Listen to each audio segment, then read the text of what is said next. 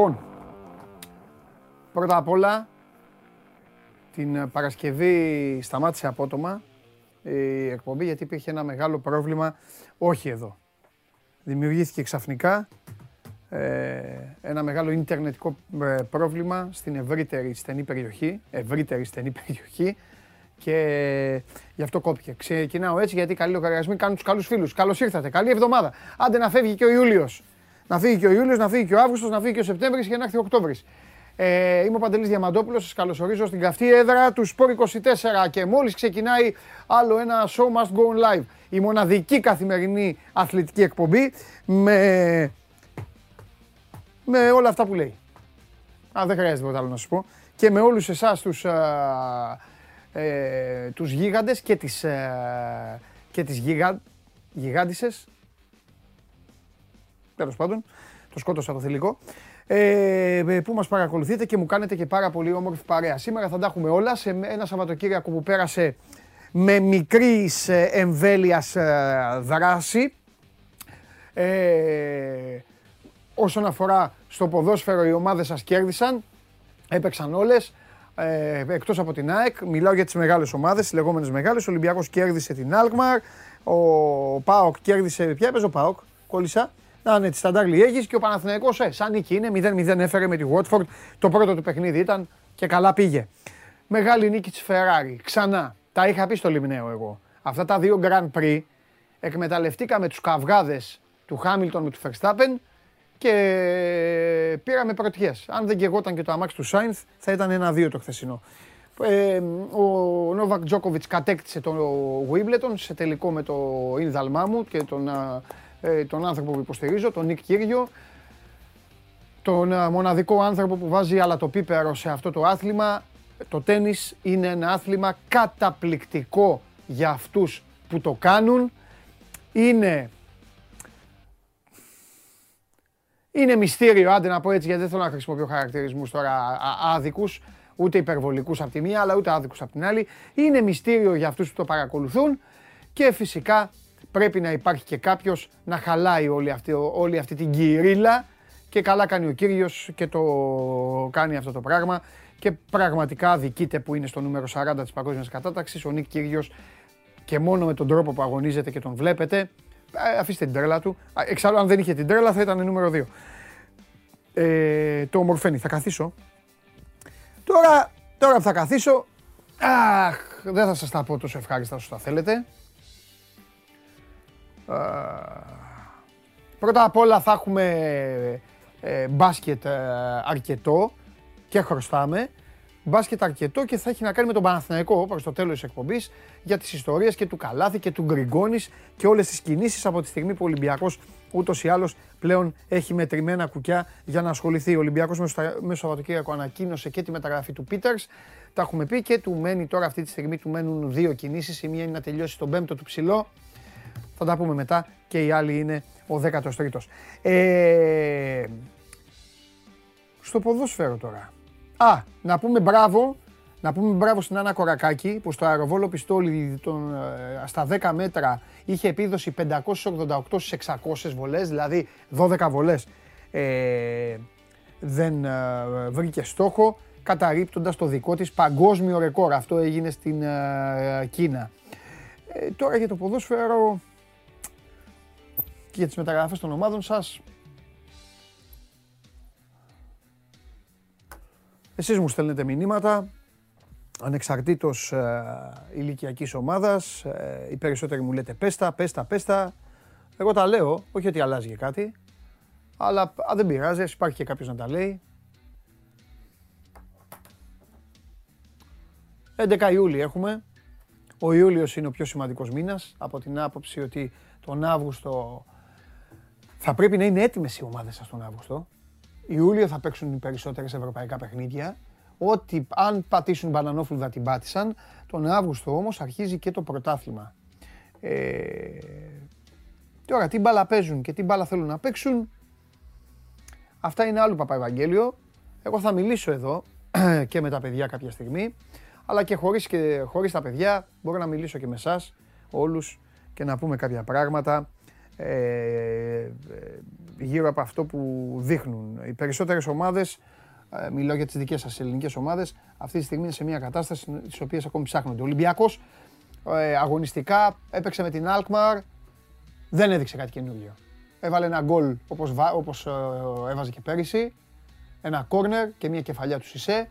Έχουν δημιουργηθεί κάποια αγωνιστικά ερωτήματα τα οποία θα, θα, τα, θα τα πω στο Χρυστοφιδέλη. Ελπίζω ο Δημήτρης τον πυροβολό και αυτόν τον κακομίρι τι να κάνουμε, αλλά ε, τέλος πάντων ελπίζω να, να μπορεί να τα απαντήσει. Στην ΑΕΚ κάθε μέρα τα ίδια. Εκεί οι κινήσεις γίνονται σαν το σταγονόμετρο. Και ο Παναθηναϊκός και ο ΠΑΟΚ ψάχνουν σχεδόν τα ίδια πράγματα. Ένα στόπερ ψάχνανε, έναν επιθετικό ψάχνανε. Δεν, ε, αυτή τη στιγμή δεν ε, νομίζω ότι και αυτοί κλέβουν την ε, παράσταση στις κινήσεις τους. Σας τη μαύρησα την έναρξη της εβδομάδας; Και τι να κάνω, εγώ δεν είμαι εδώ για να σας, να σας λέω χαρούλες και να σας λέω και πράγματα τα οποία θα γίνουν. Εμείς εδώ μιλάμε με πράγματα χειροπιαστά, με στοιχεία. Στοιχεία και αποδείξεις. Την εκπομπή την ακούτε ολοζώντανη μέσω της εφαρμογής TuneIn, μέσω της εφαρμογής Android το στο αυτοκίνητο και φυσικά ανεβαίνει και στο Spotify με τη μορφή podcast. Στέλνετε ό,τι θέλετε και ό,τι αγαπάτε και στην, στο προφίλ ε, στο Instagram του Sport24 το ξαναλέω, δύο-τρεις μου στείλαν στο δικό μου ε, δεν τους απάντησα στους ανθρώπους στο δικό μου το λογαριασμό Απαντάω σε όλους, το ξέρετε, αλλά για άλλα πραγματάκια. Όχι για δουλειά, για δουλειά εδώ, για να μπορούμε να τα βάλουμε σε μια σειρά και να απαντούν και τα άλλα τα παιδιά. Ε, τι ήθελα να πω τώρα. Ε, να δούμε και τα γηπαιδικά, να δούμε... Θέλω με το Βαγγέλη ε, να μιλήσουμε κάποια στιγμή, ε, να θα, θα βγει ο Βαγγέλης, να μιλήσουμε και με τον Αλμέιδα. Ο Αλμέιδα δεν έχει δίπλωμα ακόμα για να καθίσει στον πάγκο η ΑΕΚ θα ξεκινήσει επίσημα παιχνίδια και θα έχει άλλο προπονητή. Λογικά. Αυτό πάλι θα μου πεις σιγά τι έγινε. Έγινε και τίποτα; Ε, μπορεί και να έγινε. Μπορεί και να έγινε, μπορεί και να μην έγινε. Θα τα δούμε. Και αυτά στην πράξη. Ε, ανάλογα με, το, με την ενότητα που θα καταπιανόμαστε, μπορεί να βάζω και εσάς στο παιχνίδι έτσι σήμερα για να φύγει και αυτή η εβδομάδα.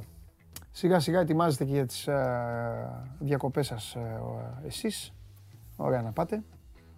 Και εγώ τώρα θα πάω στην επανομή. Θα ξεκινήσω τελείως διαφορετικά από αυτά που συζητάμε. Υπάρχει μια ομάδα η οποία συνεχίζει να κάνει τις κινήσεις της και δίνει το πρώτο τεστ σήμερα το βράδυ περιμένοντας τον Ολυμπιακό. Για πάμε.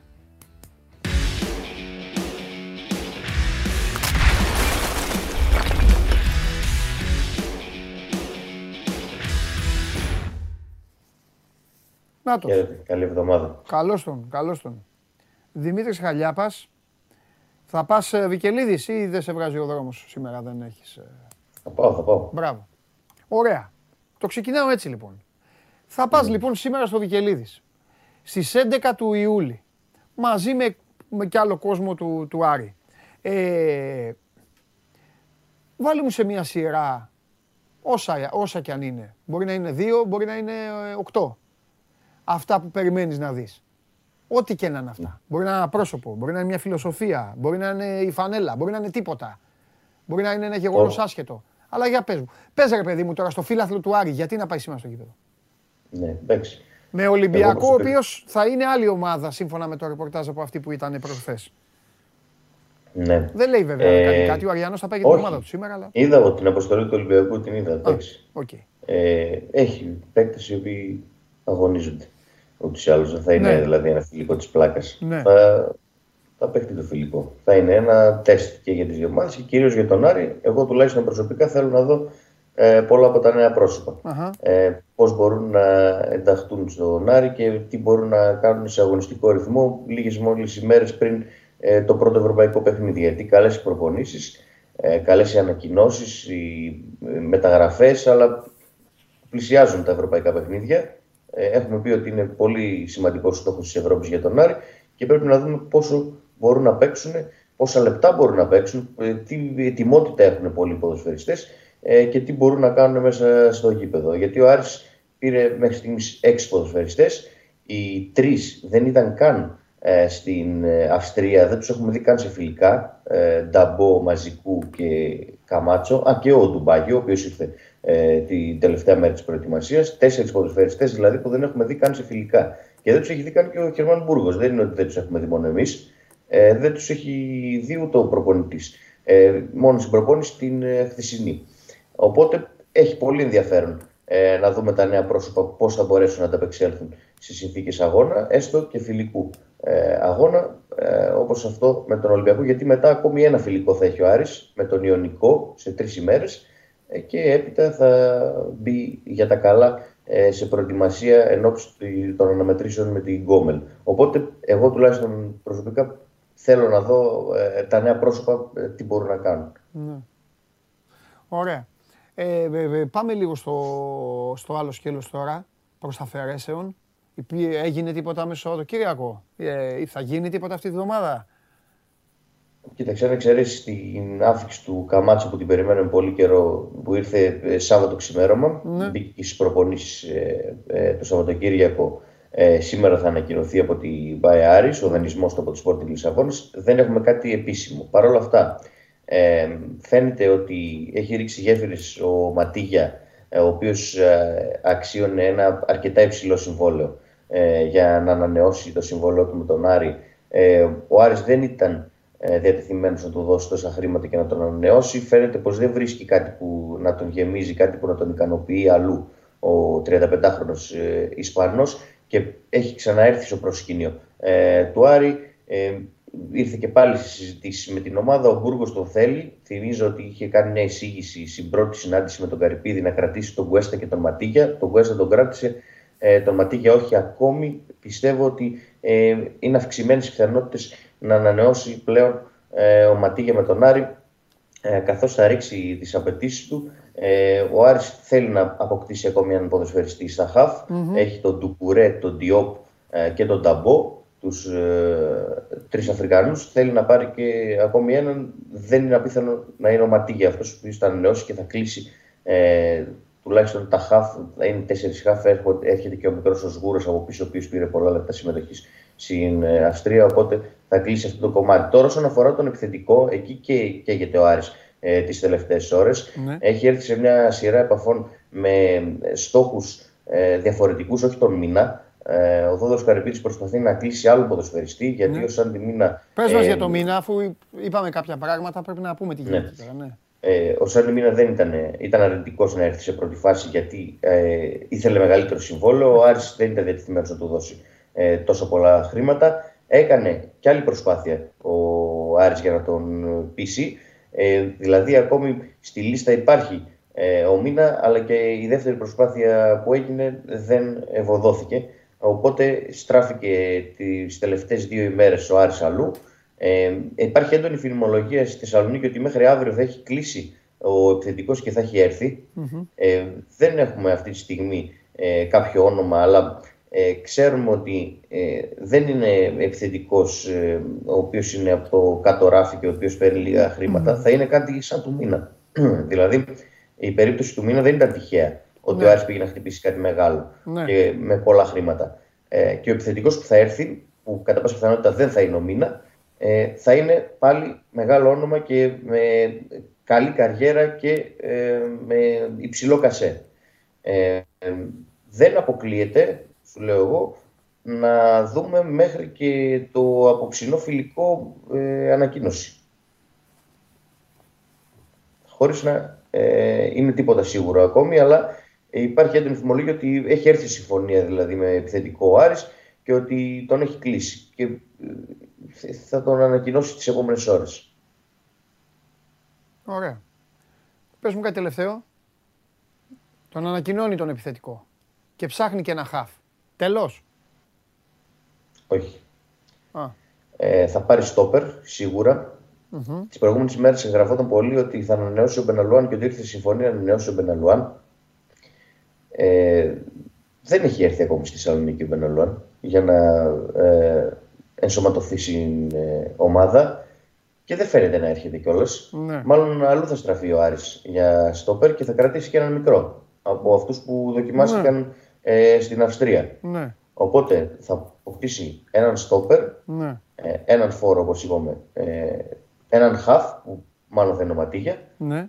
και κατά πάση πιθανότητα θα πάει και για ένα επιτελικό μέσο, ένα δεκάρι που δεν υπάρχει αυτή τη στιγμή στο group. Ε, ο Ματέο Γκαρσία έπαιζε σε αυτή τη θέση στα φιλικά της ε, Αυστρίας. Ε, ο Άρης δηλαδή πηγαίνει για ε, τρεις ή μία κινήσεις ε, για να κλείσει αυτό το κομμάτι τουλάχιστον μέχρι ε, τις αρχές Αυγούστου. Γιατί όλοι ξέρουμε ότι ε, τον Αύγουστο δεν είναι λίγες οι περιπτώσεις και οι ε, καλοί ποδοσφαιριστές οι οποίοι ε, αξιώνουν χαμηλότερα συμβόλαια και δεν είναι λίγες ευκαιρίες ε, που μπορεί να βρει κάποια ομάδα από, αυτούς που, από τους ποδοσφαιριστές που δεν θα έχουν βρει τα συμβόλαια που θέλουν νωρίτερα και θα ρίξουν τις απαιτήσεις τους για να πάνε και κάπου αλλού. Οπότε τρεις συν μία κινήσεις για τον Άρη μέχρι τις ε, αρχές Αυγούστου και από εκεί και έπειτα ίσως ε, πάρθει ακόμη ένας ποδοσφαιριστής για παράδειγμα που μπορεί να κάνει την ε, ε διαφορά αλλά όλα θα εξαρτηθούν ε, όσον αφορά τις κινήσεις του Αυγούστου από την ευρωπαϊκή πορεία του Άρη γιατί ο Άρης αν έχει αποκλειστεί νωρίς από την Ευρώπη ε, δεν νομίζω ότι τον Αύγουστο θα πάει να αποκτήσει ποδοσφαιριστές. Ε, αν προχωράει στην Ευρώπη, ε, τότε μάλλον ναι, μπορεί να ανοιχτεί ακόμη λίγο περισσότερο. Μάλιστα. Ωραία, Δημήτρη, αύριο θα έχεις δει και το ματσάκι και μιλάμε. Ναι, καλή συνέχεια. Να σε καλά.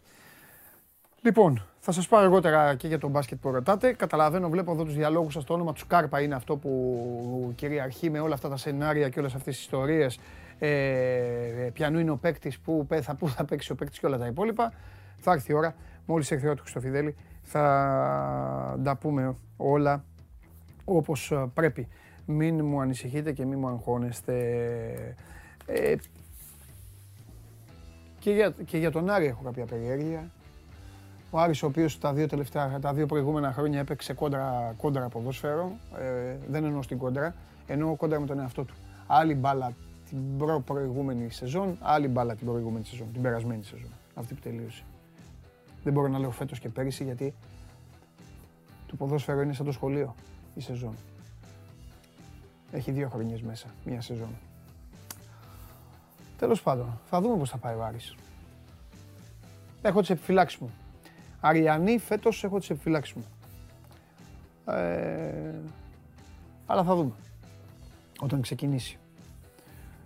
Αντιθέτως, υπό προποθέσει δεν θα είχα επιφυλάξεις για την ομάδα που θα πάμε τώρα. Αλλά από μόνη της προσπαθεί πάλι να δημιουργήσει κάποιες επιφυλάξεις.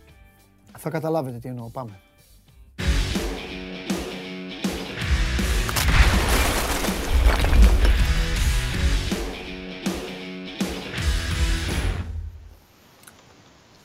Έλα. Χαίρετε. Γεια σου Σάβα. Ε, Πρώτα απ' όλα να πάμε με τη σειρά. Έπαιξε με τη Στάνταρ Λιέγης, ε, κέρδισε 1-0. Ποιο είναι το επόμενο που θα δούμε τον ΠΑΟΚ; Την Παρασκευή, δεν ξέρω αν θα έχει τηλεοπτική κάλυψη. έχει κλείσει ένα φιλικό και κλεισμένο το θυρών το προπονητικό του κέντρο στη Νέα Μεσημβρία με αντίπαλο τον Πανετολικό. Αυτό είναι το παιχνίδι που θα αποτελέσει την πρόβα Τζενεράλε για τον αγώνα με την Λεύσκη μια εβδομάδα σχεδόν αργότερα. Οπότε άστο, δεν θα, δεν θα έχει τηλεόραση. Λοιπόν, οπότε πάω ξανά με τη Λεύσκη. Δεν πιστεύω να έχει, γι' αυτό το λέω. Θα δούμε. Ωραία, θα δούμε, ναι, θα δούμε. Ε, πες μου κάτι. Ε, διάβασα προσεκτικά και αυτά που έγραψες εσύ και γενικά έχω δει το ρεπορτάζ της ομάδας.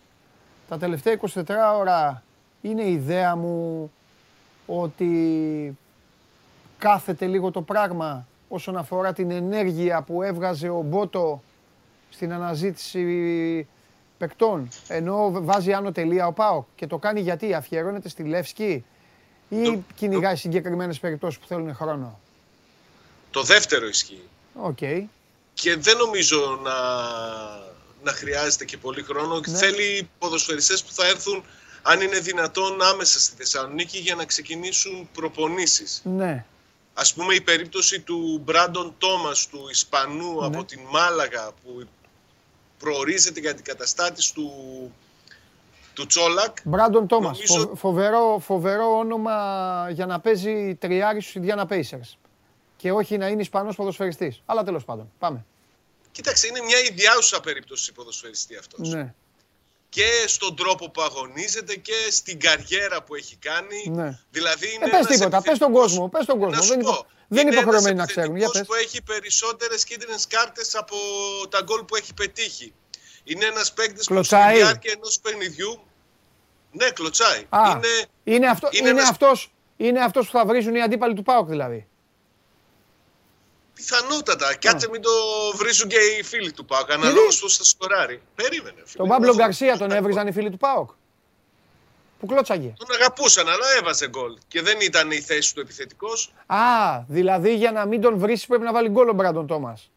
Όταν έχεις έναν επιθετικό, ναι. περιμένεις τα γκολ. Αυτό που ήθελα να σου πω πριν είναι ναι. εκτός από το. Πώ παίρνει τις κάρτες, ρε, βγάζει, βγάζει τις φανελέ, βρίζει. Γιατί είναι επιθετικός γι' αυτό. Κυνηγάει όλες τις μπάλες. Α, και κάνει τάκλινγκ από πίσω, κάνει τάκλινγκ. Ναι, ναι, κάνει τάκλινγκ. Ναι. Περισσότερα τάκλινγκ στα παιχνίδια από το να κάνει τρίμπλε. Ναι.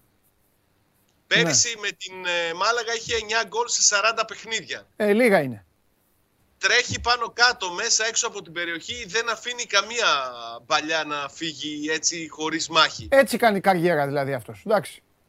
Θα το δούμε. Ναι. Θα το δούμε. Καμία, σχέση, καμία σχέση με Ολιβέηρα δηλαδή, που είναι αρχοντικός και περιμένει να, περιμένει να εκτελέσει.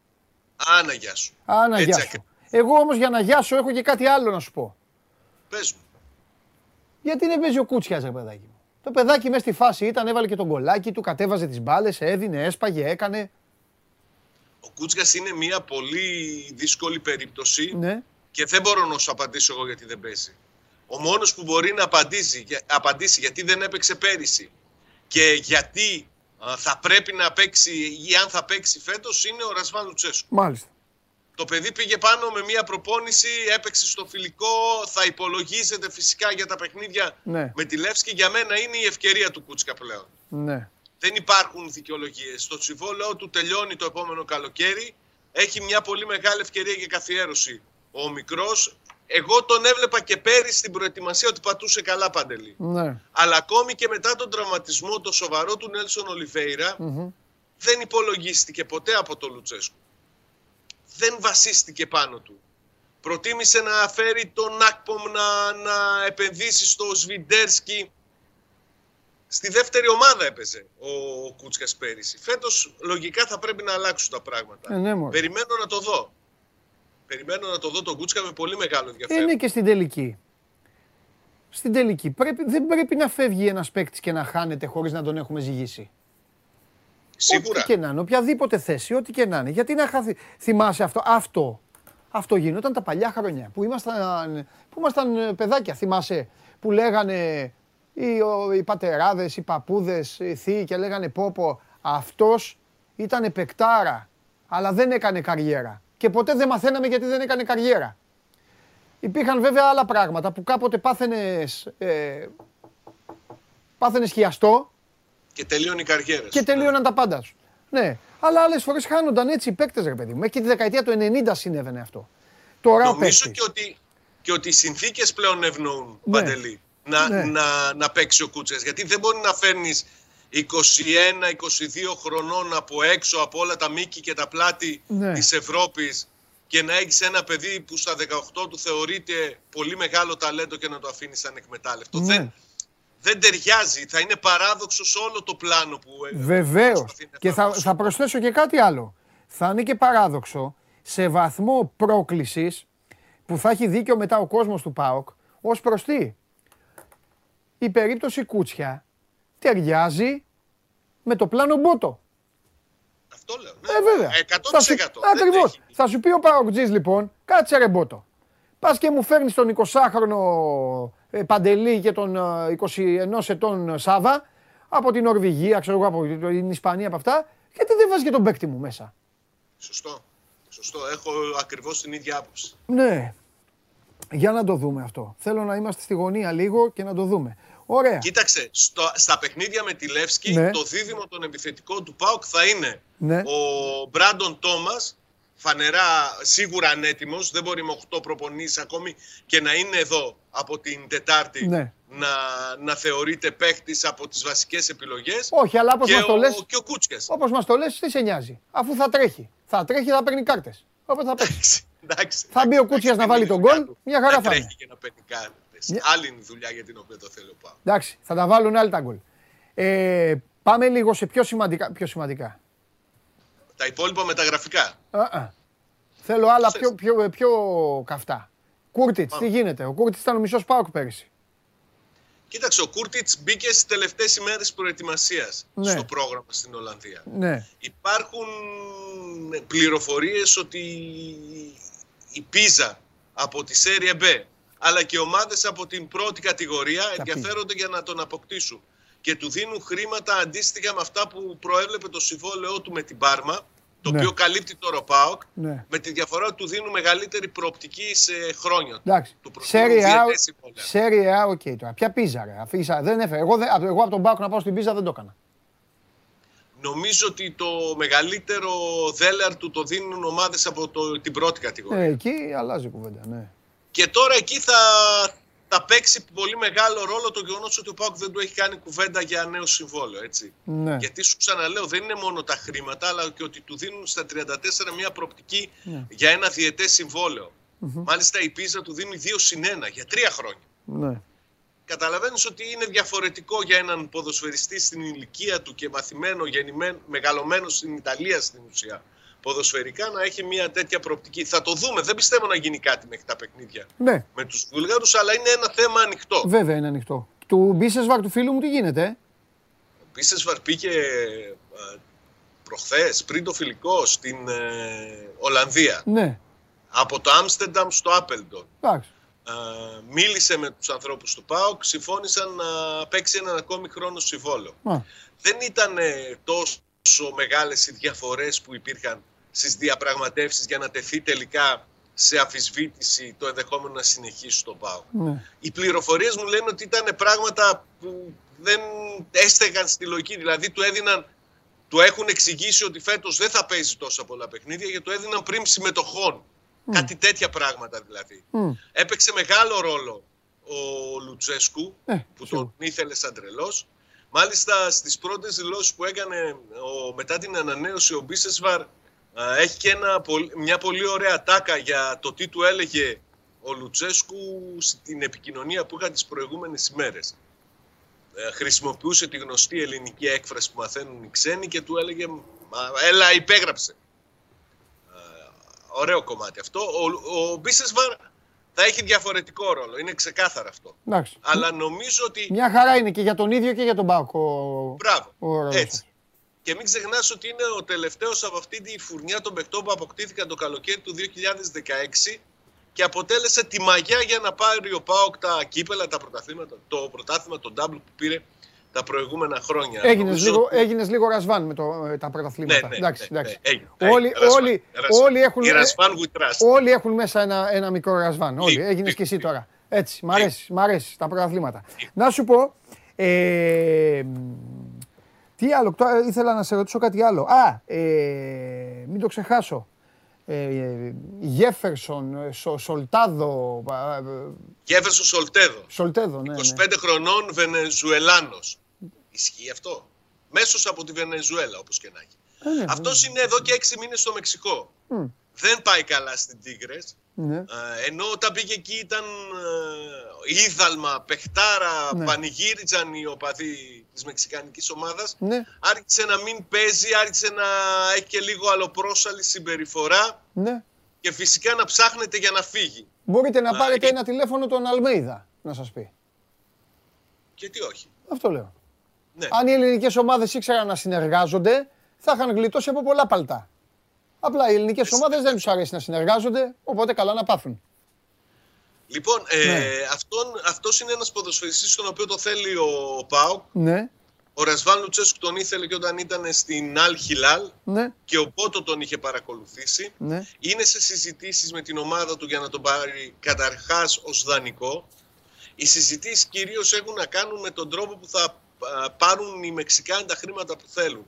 Α, Αν θα είναι δηλαδή στην οψιόν αγοράς που μπορεί και να είναι και υποχρεωτική, αν θα πάρουν ένα μέρος των χρημάτων αυτών με τη μορφή ενοικίου για το διάστημα που είναι δανεικός, θα παίξει δανεικός ο παίκτης στον ΠΑΟΚ. Είναι ένας παίκτης που ο Λουτσέσκου τον προορίζει σε ελεύθερο ρόλο πίσω από τον επιθετικό. Μάλιστα. Υπάρχει μια...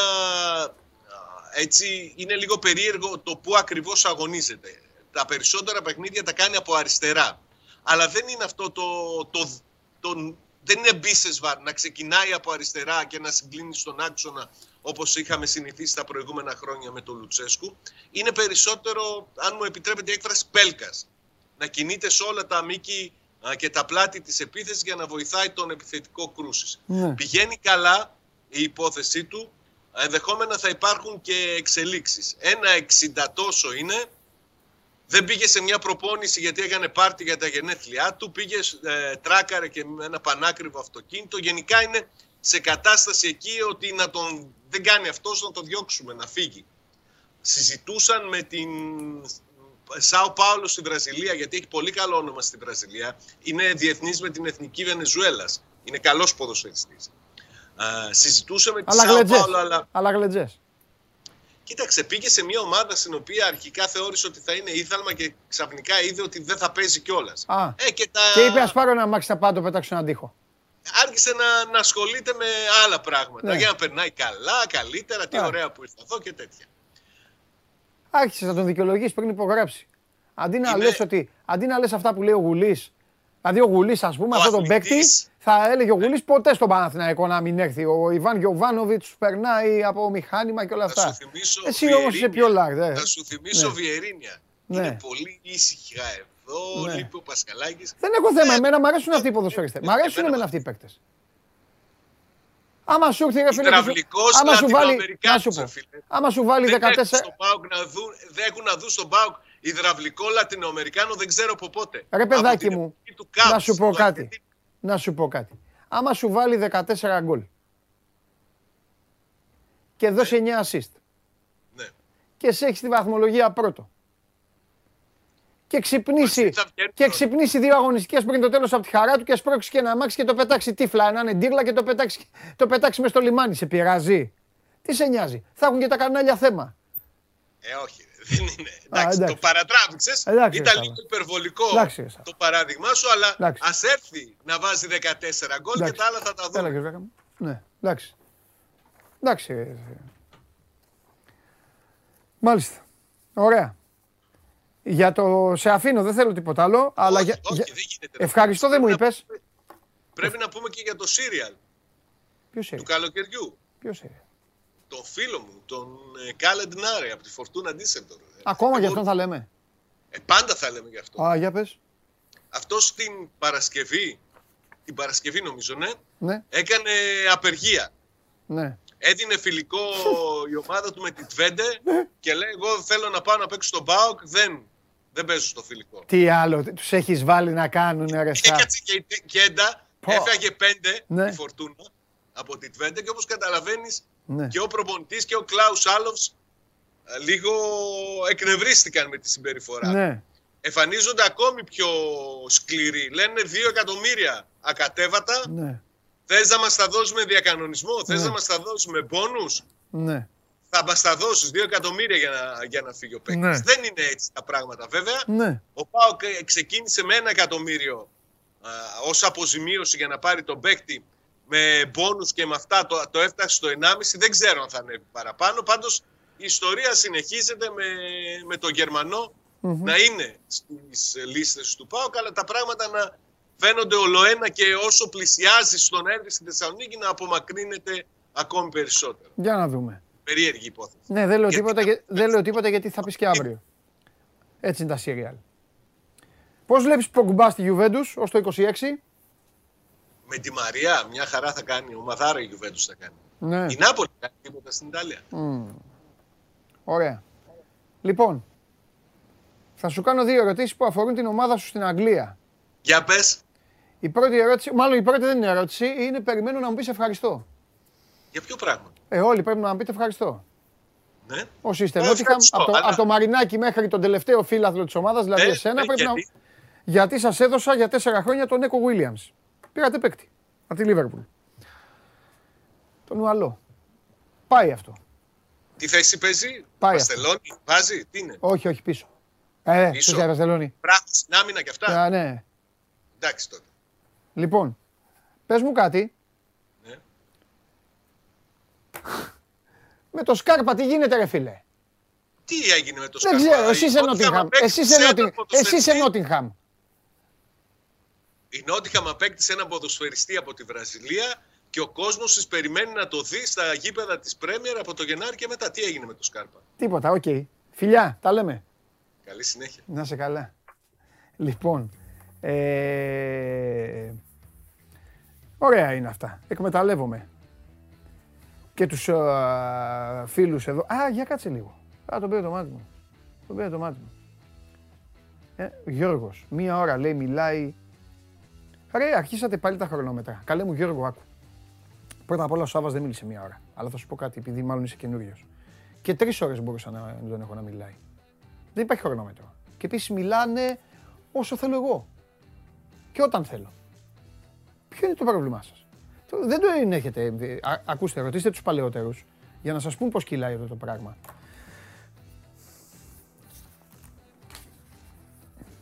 Δηλαδή, τι θέλω να πω, ότι από τότε που ξεκίνησε, δεν είναι, δεν είναι κάτι που κάθε μέρα βγαίνουν, ε, ε, είναι υποχρέωση για να μιλάνε. Το βλέπω γιατί και άλλους βγήκε ο Τάδε έκανε. το.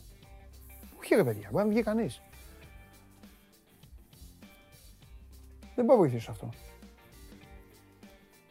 Γι' αυτό έχω εδώ τους παλιούς, τους Ταλιμπάν και καθαρίζουν.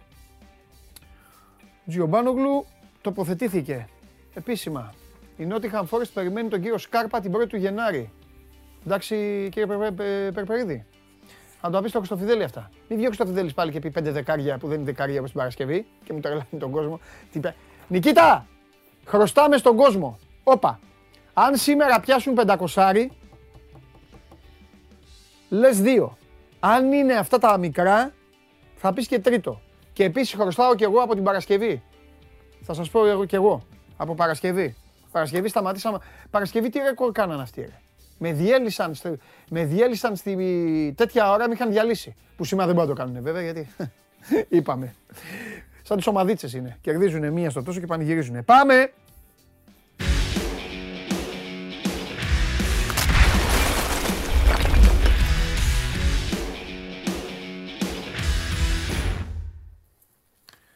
Μεγάλες Σπύρο Κυπρέ, γίγαντα και Κωστή Στεφανίδης, γίγαντες, γίγαντες τηλεθεατές, Βαγγελάρα μου! Βαγγελά, ρε Βαγγελάρα, ρε Βαγγελάρα δηλαδή, ρε Βαγγελάρα, τώρα είπα, είπα να ξεκινήσω έτσι να σε φτιάξω, να σου ανεβάσω την ψυχολογία. Φτιάξε με λίγο, ναι, για κάτω. Αυτό Μπορεί. ρε, ρε Βαγγέλη, Είσαι ικανός, για να δω. είμαι Βαγγέλη μου, είμαι Βαγγελάρα, σου φτιάξω είσαι, εγώ την εντάξει. ψυχολογία. Τι Για γίνεται, φτιάξτε τι λίγο. κάνει ο Σπύρος, τι κάνει η μικρή. Α, έτσι, καλά. Παραλύ... μια χαρά. Ε, τι είναι, μόνο έτσι ρε Βαγγέλη, γιατί άμα πρέπει να σου πω για την ΑΕΚ, θα σηκωθώ όρθιος και θα αρχίσω να πετάω τις μπάλες στα, στα, στις κάμερες. Ρε είμαι, το μαρτύριο της σταγόνας κάνουν αυτοί. Ρε. Ναι, ναι, όντως. Πού είναι ο Πινέδα, κύριε Αρναούτογλου, πού είναι ο Πινέδα, τι έγινε ο Πινέδα; Δύσκολα τα πράγματα. Ποιος Γιατί, Πινέδα, ρε, δεν Βαγγέλη, βλέπουμε- έγινε εντσάμο Δεν βλέπουμε Πινέδα. στόπερ εδώ και το Πινέδα. Τι; Καλά, και ο Πινέδα είναι θέμα, δεν το συζητάμε. Ναι. Θέμα είναι. Ναι, Ε, πού θες να- να το πιάσουμε από τον Πινέδα αφού το είπες. Λοιπόν, να πάμε πιάσουμε στον από όπου Πινέδα. θέλεις. Έτσι κι αλλιώς Τι από να όπου και να πω. πιάσουμε θα μας φύγει. Για τον Πινέδα είχα πει κάποια στιγμή, το είχα γράψει κιόλας. Τη γνώμη μου δηλαδή, ότι αν η ΑΕΚ θέλει να πάρει αυτό τον ποδοσφαιριστή, Ναι. θα πρέπει να πάει στη Θέλτα, όμορφα και ωραία, να κάνει μια ωραία πρόταση αγοράς, γιατί είναι ο, προ... ο παίκτης που θέλει ο προπονητής. Ναι. Τι διάλογο να το πω και έτσι, σε καινούριο γήπεδο μπαίνεις, στο Θεό έχεις τα διαρκείας, πήγαινε δώσει και 3-4 εκατομμύρια να πάρεις ένα παίκτη. Και ήρθε η 14η ομάδα του Βελγίου, η 14η ομάδα του Βελγίου, η Σταντάρ Liège, 14η πέρσι, το ξαναλέω, τρίτη φορά, να το εμπεδώσουμε. Και τα δίνει αυτά τα χρήματα. Ε, τι, τι να πεις μετά. Προφανώς στην ΑΕΚ δεν θέλουν να αγοράσουν. Δεν ξέρω γιατί, δεν τους κάνει ο παίκτης, δεν πιστεύουν τον προπονητή. Δεν ξέρω, δεν το θεωρούν επένδυση. 26 χρονών διεθνής Μεξικανό, δηλαδή πώς να τον πάρεις. Μόνο με οψιόν και αγορά, ε, συγγνώμη, με δανεισμό και οψιόν αγοράς δεν γίνεται. Ναι. Κάποια στιγμή πεθαίνει και αυτό το σενάριο. Ε, Πρέπει να υπάρχουν και άλλα σενάρια εναλλακτικά. Είδες ότι δεν μπορείς. Ωραία, δεν υπάρχει εναλλακτικό. Δηλαδή δεν μπορείς να πας να κάνεις μια σοβαρή πρόταση αγοράς του παίχτη. Και ξέρεις ποιο είναι το ενοχλητικό; Ότι είναι ρε παιδί μου ο διακαής πόθος του προπονητή. Δηλαδή πας στον προπονητή σου Και σύμφωνα με τα λεγόμενα τα δικά σας, δηλαδή και από αυτά που διαβάζω. Και ο προπονητής. Όχι μόνο πει... τα δικά μας, όχι μόνο τα δικά μας, να μην τα οικειοποιούμαστε όλα βάσει ρεπορτάζ, είναι και η ενημέρωση που έχουμε αυτή. Α, αυτό εντάξει. δηλαδή μπορώ να το πω και θεσμικά, ότι από την ΑΕΚ το ξέρουμε αυτό. Πινέδα ή θάνατος, που λέει, λέει ο λόγος. Ναι. ναι. Okay. Δηλαδή δεν το βγάλαμε από το μυαλό μας αυτό. Ήρθε από μέσα. Πώς να το έτσι. Ωραία. Γι αυτό, και, γι' αυτό και υπερθεματίζουμε. Γιατί αν δεν ήταν από μέσα και να, να το έλεγε ο κάθε Αρναούτογλου και ο Χίψη, ας πούμε, ναι. μπορούσαμε να, να, το προσπεράσουμε και να λέγαμε ότι εντάξει το λέει ο ρεπόρτερ. Δεν το λέει ο ρεπόρτερ. Ναι. Η ΑΕΚ το λέει. Ότι αυτό το παίκτη θέλει ο Πινέδα και σε αυτό το παίκτη δίνει χρόνο. Ναι. Γιατί δεν πας να τον αγοράσεις. Ναι. Δηλαδή, πότε θα κάνεις μια αγορά 3-4 εκατομμυρίων ευρώ, αν όχι ούτε τώρα στο καινούριο γήπεδο σου. Πότε θα την κάνεις; Ναι. Εύλογο το ερώτημα, έτσι. Πολύ, πολύ λογικό. Πολύ λογικό. Εντάξει, πολύ λογικό. Αλλά εγώ να κάνω λίγο και το δικηγόρο. Ε, το δικηγόρο, όχι του διαβόλου, ε, να κάνω το δικηγόρο λίγο της ΑΕΚ. Ε, Μήπως ρε παιδί μου αυτή τη στιγμή γίνεται παιχνίδι, υπάρχει ε, αυτό ή είναι χαμένο μάτς. Γιατί παιχνίδι, δύο μήνες παιχνίδι γίνεται. Ε, εντάξει. Α, εννοείς αν ε, είναι ακόμα σε ισχύ το θέμα. Ναι. Δεν το ξέρω. Αν η ΑΕΚ μπορεί να κάνει μια ρελάντ και να εμφανιστεί να δώσει χρήματα, όταν Αλλά υπάρχει μια ομάδα παντελή. Μιλάω για ουσιαστική ισχύ το θέμα. Όχι, το, όχι να είναι ο κακομίρι ο Αλμέιδα και να του λέει, Ελά, ρε, περίμενε λίγο, περίμενε λίγο κι αυτά. Δεν το ξέρω. Με βάση τα, τα χθεσινά δεδομένα, που προφανώς είναι και σημερινά, γιατί δεν άλλαξε κάτι, υπάρχει μια ομάδα, εμφανίστηκε μια ομάδα που δίνει χρήματα για να τον αγοράσει. Εσύ που θες να τον πάρεις δανεικό, ναι. Είσαι πίσω πλέον στην ιστορία αυτή. Ναι. Πώς θα βγεις μπροστά, Μόνο αν θέλεις να κάνεις κάτι αντίστοιχο, να πας να κάνεις και εσύ μια πρόταση αγοράς. Αν σας τα πάγω, ότι ακούω τον Ενσάμ. Τα είπα, δεν τα είπα την προηγούμενη εβδομάδα. Με άλλα, με, άλλα, με άλλα ονόματα. Δηλαδή, εδώ για να δούμε ανατροπή πριν παντελή, θα πρέπει πραγματικά η ΑΕΚ να πει εντάξει, το προσπάθησα με τον δανεισμό, δεν μου βγαίνει. Πάνω τον αγοράσω τον παίκτη. Εκεί ναι, μπορούμε να δούμε. Να Ωραία, κάτω για τον προπονητή σου, ρε παιδί μου. Πώς αλλιώς θα τον στηρίξει τον προπονητή; Δεν ξέρω. Αυτό λέω κι εγώ. Ή να σου πω και κάτι άλλο. Να, να ή πώ αλλιώ θα τον φέρει. Λένε... Άκου να σου πω. Πώ αλλιώ ναι. θα τον φέρεις και πρώτων ευθυνών του. Δεν μπορεί να ζητάει ένας άνθρωπος να αναλαμβάνει σε μια εταιρεία, να πηγαίνει κάπου και να λέει Θέλω να ξεκινήσει να πάρει τον Αρναούτογλου. Και να μην μπορείς να πάρει. Καταλαβέ. Δηλαδή μετά του Αλμέιδα, πώς θα του πεις να σου πω κάτι, δεν πήγαμε καλά. Έχουμε Νοέμβρη και είμαστε 6 βαθμούς πίσω από, το... από τον πρώτο. Θα σου πει γι' αυτό και εγώ τον Πινέδα ήθελα. Ναι, εντάξει. Ναι. Έτσι ακριβώς. Εκτός εάν αποδειχθεί ότι αυτά που γράφουν οι Βέλγοι είναι μπουρδες. Τι να σου πω. Ναι. Ότι δεν υπάρχει τέτοια πρόταση. Αλλά δεν ξέρω. Δηλαδή, ξαφνικά τώρα να εμφανιστεί μια ομάδα να, να πει ότι τα έχει βρει με τον Πινέδα και ότι θα δώσει και τα λεφτά στη, στη Θέλτα. Θα το δούμε τις επόμενες ώρες. Ναι. Αλλά αυτή τη στιγμή η ΑΕΚ φαίνεται ότι το χάνει το τρένο. Και να σου πω και κάτι, ο Πινέδα είναι και μια ιστορία η οποία, ok, okay, την είχες αφήσει και πίσω, είχες πει θα δώσεις χρόνο. Ναι. Εδώ τώρα το θέμα που και είναι στόπερ. Η ΑΕΚ φεύγει αύριο και δεν θα έχει στόπερ. Τέλος. Ομολογημένο πλέον. Έτσι. Δεν, είναι... Αυτό είναι... δεν αλλάζει αυτό. Αυτό είναι λίγο βαρύ, ναι. Και δεν ξέρω, δηλαδή αύριο είναι 12 του μήνα, ξεκινάει η προετοιμασία στην Ολλανδία. Λοιπόν, θα μετράμε αντίστροφα, σαν τους φυλακισμένους. Είναι μέχρι τις 29-17 μέρες. Να δούμε πότε θα έρθει ο πρώτος στόπερ. Θα λέμε μείον 16 μέρες, μείον 15 μέρες. Να δούμε πότε θα έρθει ο πρώτος για να δούμε πότε θα έρθει ο δεύτερος. Εντάξει, αυτό τώρα είναι πρόβλημα. Δηλαδή, ξεπεράσαμε το χρονικό περιθώριο. Είναι 1,5 μήνας πλέον, κοντά δύο που η ομάδα ψάχνει έναν στόπερ. Δύο βασικά ψάχνει, αλλά να φέρει τον πρώτο, δεν έχει φέρει κανέναν. Λοιπόν, και φεύγει εκεί να πάει τώρα με τον ε, Λάτσι που πέρσι τον είχε στην ΑΕΚ Με τον Κορνέζο που επίσης ήταν στην ΑΕΚ και το παιδί εντάξει, ανεβαίνει για να συμπληρώσει.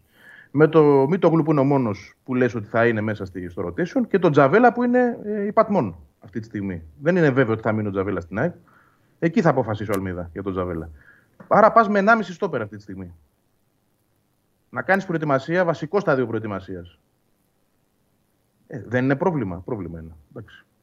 Τώρα, αν με ρωτάς ε, τσάτρα πάτρα να πάρουμε δύο στόπερ για να είμαστε OK, όχι, θα σου πω να μην ε, πάρουμε δύο στόπερ. Έτσι γίνεται η δουλειά, ρε Βαγγέλη. Ναι, όχι. δεν γίνεται έτσι, όχι. Αλλά έχει περάσει 1,5 μήνας για να πούμε ότι είναι τσάτρα πάτρα. Δηλαδή, αν μετά από 1,5 μήνα είσαι στο σημείο 0, δεν ξέρω σε ποιο είναι, λέω εγώ τώρα. Αλλά αν πράγματι ξεκινούν από την αρχή να κάνουν διαπραγματεύσεις, γιατί δεν μπόρεσαν με τον Βιτάου, γιατί δεν μπόρεσαν με τον Πλάνιτ, γιατί ο Βίντα ήταν ακριβώς, γιατί δεν ξέρω εγώ ποιος άλλος, γιατί είναι και κάμποσοι φαντάζομαι που δεν ξέρουμε, που η ομάδα θα έχει ασχοληθεί μαζί τους. Ο, ο, Φαλή που ήρθε, ο Φάλη, συγγνώμη, που ήρθε πάλι στο προσκήνιο του Σαββατοκύριακου και όντως υπήρξε ε, επανεξέταση του θέματος του Φάλη, αποφασίστηκε από την ΑΕΚ να μην, να μην προχωρήσει. Άλλο εδώ τώρα. Οι Ισπανοί λένε ότι η ΑΕΚ δεν έφτασε στα οικονομικά δεδομένα της Κάντιθ. Η ΑΕΚ λέει ότι τον έκοψε ο Αλμίδα. Τι να σου πω τώρα, και εγώ δεν ξέρω ποια είναι η αλήθεια.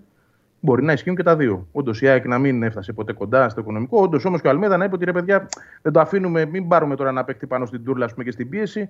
Άστε τον, δεν είναι αυτό που θέλω 100%. Πάμε παρακάτω. Προτιμώ να περιμένω. Μπορεί να γίνει και αυτό. Όμως όλα αυτά αν τα βάλεις κάτω σε βάθος χρόνου, είναι πρόβλημα αυτή τη στιγμή για την ομάδα.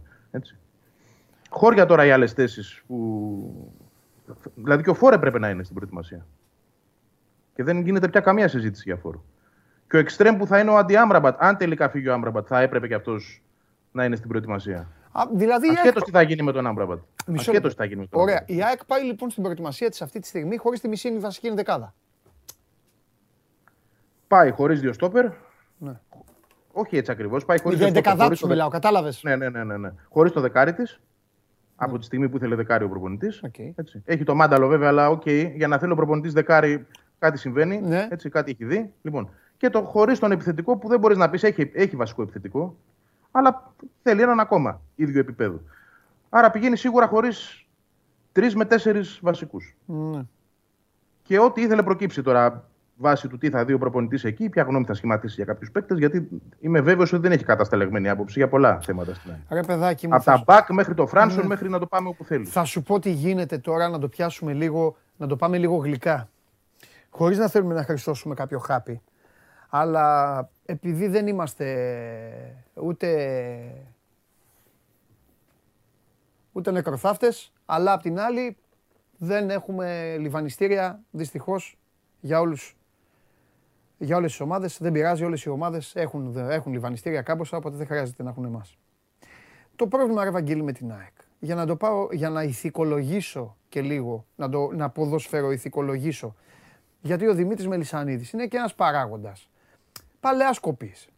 Ο οποίος μέσα στη φωτιά να με πετάξεις, δεν θα με πείσει ούτε εσύ ούτε κανένας αεκτζή ότι αυτά δεν τα σκέφτεται. Έχω δει κάτι βιντεάκια και μάλιστα Παρασκευή έβλεπα ένα και, και γέλαγα. Δηλαδή γέλαγα, γέλαγα ωραία, όχι κοροϊδευτικά. Έβλεπα ένα βιντεάκι που, το, που τον έδειχνε, ήταν απ' έξω. Υπάρχει ένα, υπάρχει, από ό,τι είδα υπάρχει μια καφετέρια εκεί απ' έξω από την είσοδο που είναι ο, ο αετός. Έβλεπε, δεν ξέρω, μπορεί να το έχεις δει και εσύ το βιντεάκι αυτό. Έβλεπε τα έργα, έλεγε αυτό να το κάνουμε έτσι, αυτό να γίνει αυτό. Δηλαδή κατάλαβες, ήταν, συμμετείχε κανονικά. Ναι, ναι. Πολιτικός μηχανικός, όχι τώρα. Λοιπόν. Ρε παιδί μου, έχουμε, μπαίνουμε μέσα Ιούλη. Και το όνειρο, αν και είναι βαριά λέξη αυτή, το όνειρο του κάθε ανθρώπου πρέπει να είναι άλλα στη ζωή του και όχι ένα ποδοσφαιρικό γήπεδο ή ένας παίκτης και όλα αυτά. Υπάρχουν σοβαρότερα πράγματα στη, ζωή. Αλλά τέλος πάντων, το γούστο λοιπόν του AEG, να πω τη λέξη γούστο, ήταν να μπει στο γήπεδο. Να φτιαχτεί το γήπεδο και του το φτιάχνει ο Μελισανίδης, γιατί το γήπεδο το έχει κάνει ο Μελισανίδης. Τι να κάνουμε, το γήπεδο αυτό θα, κουβαλέ, θα το κουβαλάει ο Μελισανίδης. Τέλος. Ναι, λοιπόν. Έτσι είναι. Το έχει ο Μελισανίδης λοιπόν το γήπεδο. Μπαίνουν και αυτά τα διαρκείας που κάνουν τόσο ντόρο οι αεκτζίδες, ρε που να πληρώσουμε, τι να κάνουμε, τι να ράνουμε. Και είμαστε μέσα Ιούλη. Και τώρα ο μέσος αεκτζής, εγώ δεν λέω ούτε τον αδιάφορο αεκτζή, ούτε τον άρρωστο αεκτζή που ανοίγει τα μάτια και είναι κίτρινα όλα. Ανοίγει και εκεί να διαβάσει, να πει τι κάνει η ομάδα, να πάρει ένα κίνητρο, να πάει στο γήπεδο και βλέπει. Με τα γραφικά οδοντοτός, ο προπονητής δεν έχει δίπλωμα. Που εντάξει δεν είναι τίποτα. Αυτό δεν είναι και κάτι. Κατάλαβες. Είναι ρε παιδί μου αισιχτή. Αυτό εξηγείται έτσι. Ναι, ναι, εξηγείται ρε παιδί μου, αλλά σου λέει ε, όχι ρε και αυτό ρε. Ναι, δηλαδή να παίξει, η ομάδα με, να παίξει ομάδα με έναν άλλο προπονητή, ξέρω εγώ δύο μάτς, τρία. Δηλαδή, τι θέλω να πω; Ότι η ΑΕΚ πνίγεται λίγο, στο, λίγο και σε καμιά κουταλιά νερό. Πάρε ένα, στο, ένα στόπερ. Έπρεπε να το έχει πάρει η ΑΕΚ. Καταλαβαίνω ότι το δεκάρι δεν είναι εύκολο. Γιατί το δεκάρι θα σου πάρει και λεφτά, Βαγγέλη. Πρέπει να είναι και πεκτάρα για να σηκωθεί ο Παπαρένα όρθια. Πρέπει να έχει πράγματα να σου κάνει. Οπότε γι' αυτό θέλει τον Πινέδα. Γι' αυτό ε, περιμένει. δεν ξέρω τι θα κάνει. Δεν ξέρω τι θα κάνει. Αλλά ένα στόπερ. Πήγαινε, δώσ' του ένα στόπερ να πάει στην προετοιμασία. Δεν μπορεί να κάνει προετοιμασία χωρίς ένα στόπερ. Και οι δύο έπρεπε να είναι. Και οι δύο. Οι δύο έπρεπε να είναι και δεν είναι ούτε ένας. Ναι. ναι. συμφωνώ, δεν έχω να πω. Τι να προσθέσω. Όχι, ρε παιδί μου, γίνει... αλλά θέλω να πω ότι. Λάθος μεγάλο. Δίνεις, δίνεις κάτι όμορφο τώρα στο φίλο της ΑΕΚ. Ε, δώ, δώσ' του και το ότι, ξέρεις, σου φτιάχνω για την ομάδα παράλληλα. Τέλος πάντων, αυτά βέβαια, παιδιά, να ξέρετε κάτι, αυτά ισχύουν στις 12 του Ιούλη. Εγώ πάντα κρατάω πισινές, γιατί έτσι είναι η ζωή και έτσι είναι ο αθλητισμός. Όχι για να λέμε, για να καλύπτουμε πράγματα. Μπορεί να το Σεπτέμβρη να υπάρχει μία ΑΕΚ στο γήπεδο, η οποία θα βγάζει μάτια. Αλλά εμείς πρέπει να μιλάμε με αυτά που, που ισχύουν τώρα. Αυτή τη στιγμή. Ναι, έτσι είναι. Και, για να σου πω και κάτι, και έχει τη θέση της και σου λέει: Εγώ δεν θέλω αυτή τη στιγμή να πάρω οτιδήποτε. Ναι. Θα μπορούσα να πάρω το Φαλί για παράδειγμα. Τον είχα φέρει εκεί που ήθελα. Λέει η ΑΕΚ έτσι. Ξαναλέω: Οι Ισπανοί λένε κάτι άλλο. Ναι. Τέλος πάντων, εγώ θα πω: Α πάρουμε αυτό που λέει η ΑΕΚ. Ότι τον είχε στα μέτρα της. Ναι. Και αποφάσισε ο προπονητής ότι: Οκ, θα περιμένω κι άλλο. Δεν ναι. θέλω να πάω σε αυτήν την επιλογή. Ναι. Σεβαστό θα, θα κρίνουμε ε, όταν δούμε ποιοι θα έρθουν. Το είπα και την προηγούμενη φορά. Δηλαδή, αν πράγματι είναι καλοί αυτοί που θα έρθουν, θα πεις και χαλάλι και δεν πειράζει και ούτω καθεξής και όλα θα ξεχαστούν. Από την άλλη, δεν μπορείς να παραγνωρίσεις το γεγονός ότι ένας άνθρωπος ξένος στο περιβάλλον αυτό το, το ευρωπαϊκό ως προπονητής, εντάξει, υπήρξε παίκτης, αλλά έχουν περάσει πολλά χρόνια. Λοιπόν, έρχεται να ξεκινήσει μια καινούρια προσπάθεια. Υποτίθεται ότι ε, έχεις κάνει τα πάντα για να τον ε, βοηθήσεις ώστε να έχει το μίνιμουμ έτσι, των συνθήκων, των καλών, των ιδανικών, το μήνυμο των καλών συνθήκων, γιατί δεν μπορεί να έχεις το ιδανικό, και πηγαίνει εκεί πάλι ε, χωρίς να έχει το βασικότερο από όλα. Δηλαδή από εκεί που θα έπρεπε να ξεκινήσει τη δουλειά. Γιατί το ξέρει και ο ίδιος, το έχει πει και ο ίδιος ότι την άμυνα πρέπει να χτίσουμε πρώτα. Και πας χωρίς άμυνα. Και δεν ξέρεις πότε θα την έχεις κιόλας. Και αν θα είναι ο χρόνος καλός ε, μπροστά για να δουλέψεις και να χτίσεις. Και αν θα σου βγουν και αυτοί που θα πάρεις στην πορεία και ούτω καθεξής. Ναι, ξεκινάει προβληματικά αυτό το πράγμα. Χειρότερα και από πέρσι θα πω εγώ, γιατί πέρσι τέτοια εποχή ξέραμε ότι θα είναι ο Τζαβέλας και ο Βράνιε. Καλή, κακή, ok. Okay. Στην πορεία αποδείχθηκε ότι δεν ταιριάξανε. Αλλά ήξερες ότι έχεις τα δύο στόπερ σου, ρε παιδί μου. Και γινόταν κουβέντα για το αν θα είναι καλή κτλ. Αλλά είχε γίνει ο προγραμματισμός και προχωρήσει. Ακόμα δηλαδή και πέρσι που μας φαίνονταν όλα μαύρα, Ου, υπήρχαν στόπερ. Πέρυσι, όχι μόνο αυτό. Εγώ πέρυσι τέτοιο καιρό θυμάμαι που είχαμε το σενάριο, το, το serial Γούτα, δηλαδή η ΑΕΚ Είχε σύριαλ για τον τέταρτο στόπερ πέρυσι. Ναι, ναι, ναι. ναι. Τέλος πάντων. Κοίταξε, μου... απ' την άλλη μπορείς να πεις ότι μου πεις απ' την άλλη, ναι, και τι κέρδισε. Τα περσινά τι... λάθη. Ναι, Μπράβο, ναι. ναι. και τι κέρδισε. Να μην πάρω πάλι δύο τέτοιους που θα είναι λαχείο. Όμως και ποιος δεν είναι λαχείο στο φινάλε. Έτσι. Και πού ξέρεις δηλαδή αν έπαιρνες και το βιτάω θα σου βγαίνει. Να το πω και έτσι διαφορετικά. Όλα, όλα είναι. Ε, ναι, ναι αλλά κάποια στιγμή πρέπει να πάρεις όμως και κάτι. Ακριβώς. Άρα εμείς μιλάμε με, το, με, με τους χρόνους. Η ΑΕΚ έθεσε το χρονικό ε, διάγραμμα για τις μεταγραφές. Έτσι, εκείνη είπε ότι πρέπει να ξεκινήσουμε στην προετοιμασία και να έχουμε τους δύο στόπερ. Δεν Μα είναι λογικό μωρέ, δεν είπε λάθος. Και αυτό ναι, υπόθηκε 40 μέρες πριν. Ε, ναι. 40 μέρες μετά δεν υπάρχει κανένα στόπερ. Ναι. Πρόβλημα. Μάλιστα. Άρα θα δούμε πώς στην πορεία θα το προπονητής θα το λύσει. Ωραία. Τίποτα άλλο έχουμε; Κοίτα, υπάρχει, υπάρχει μια αγωνία σήμερα για να δούμε και την αποστολή. Α. Αγωνία. Ok, okay, να δούμε ρε παιδί μου, δεν ξέρω κάτι. Τι μπορεί να προκύψει. Ναι, ναι, ναι, κατάλαβα, κατάλαβα. Τι λες. Κανένα... Ποιος μπορεί να είναι μέσα, ποιος μπορεί να είναι έξω. Ε, το θέμα του Γαλανόπουλου είναι ανοιχτό. Είναι ανοιχτό πολύ το θέμα του Γαλανόπουλου αυτή τη στιγμή. Από την άποψη την εξής, ότι χωρίς να το λέω σαν πληροφορία, να μην παρεξηγηθώ, αλλά εγώ δεν μπορώ να ξεχάσω για παράδειγμα το γεγονός ότι η ΑΕΚ πέταξε εκτός ομάδας τρεις παίκτες επειδή δεν υπέγραφαν το συμβόλαιο που τους έδινε. Τον Μπακασέτα, το, το, τον, ε, τον Σιμόε.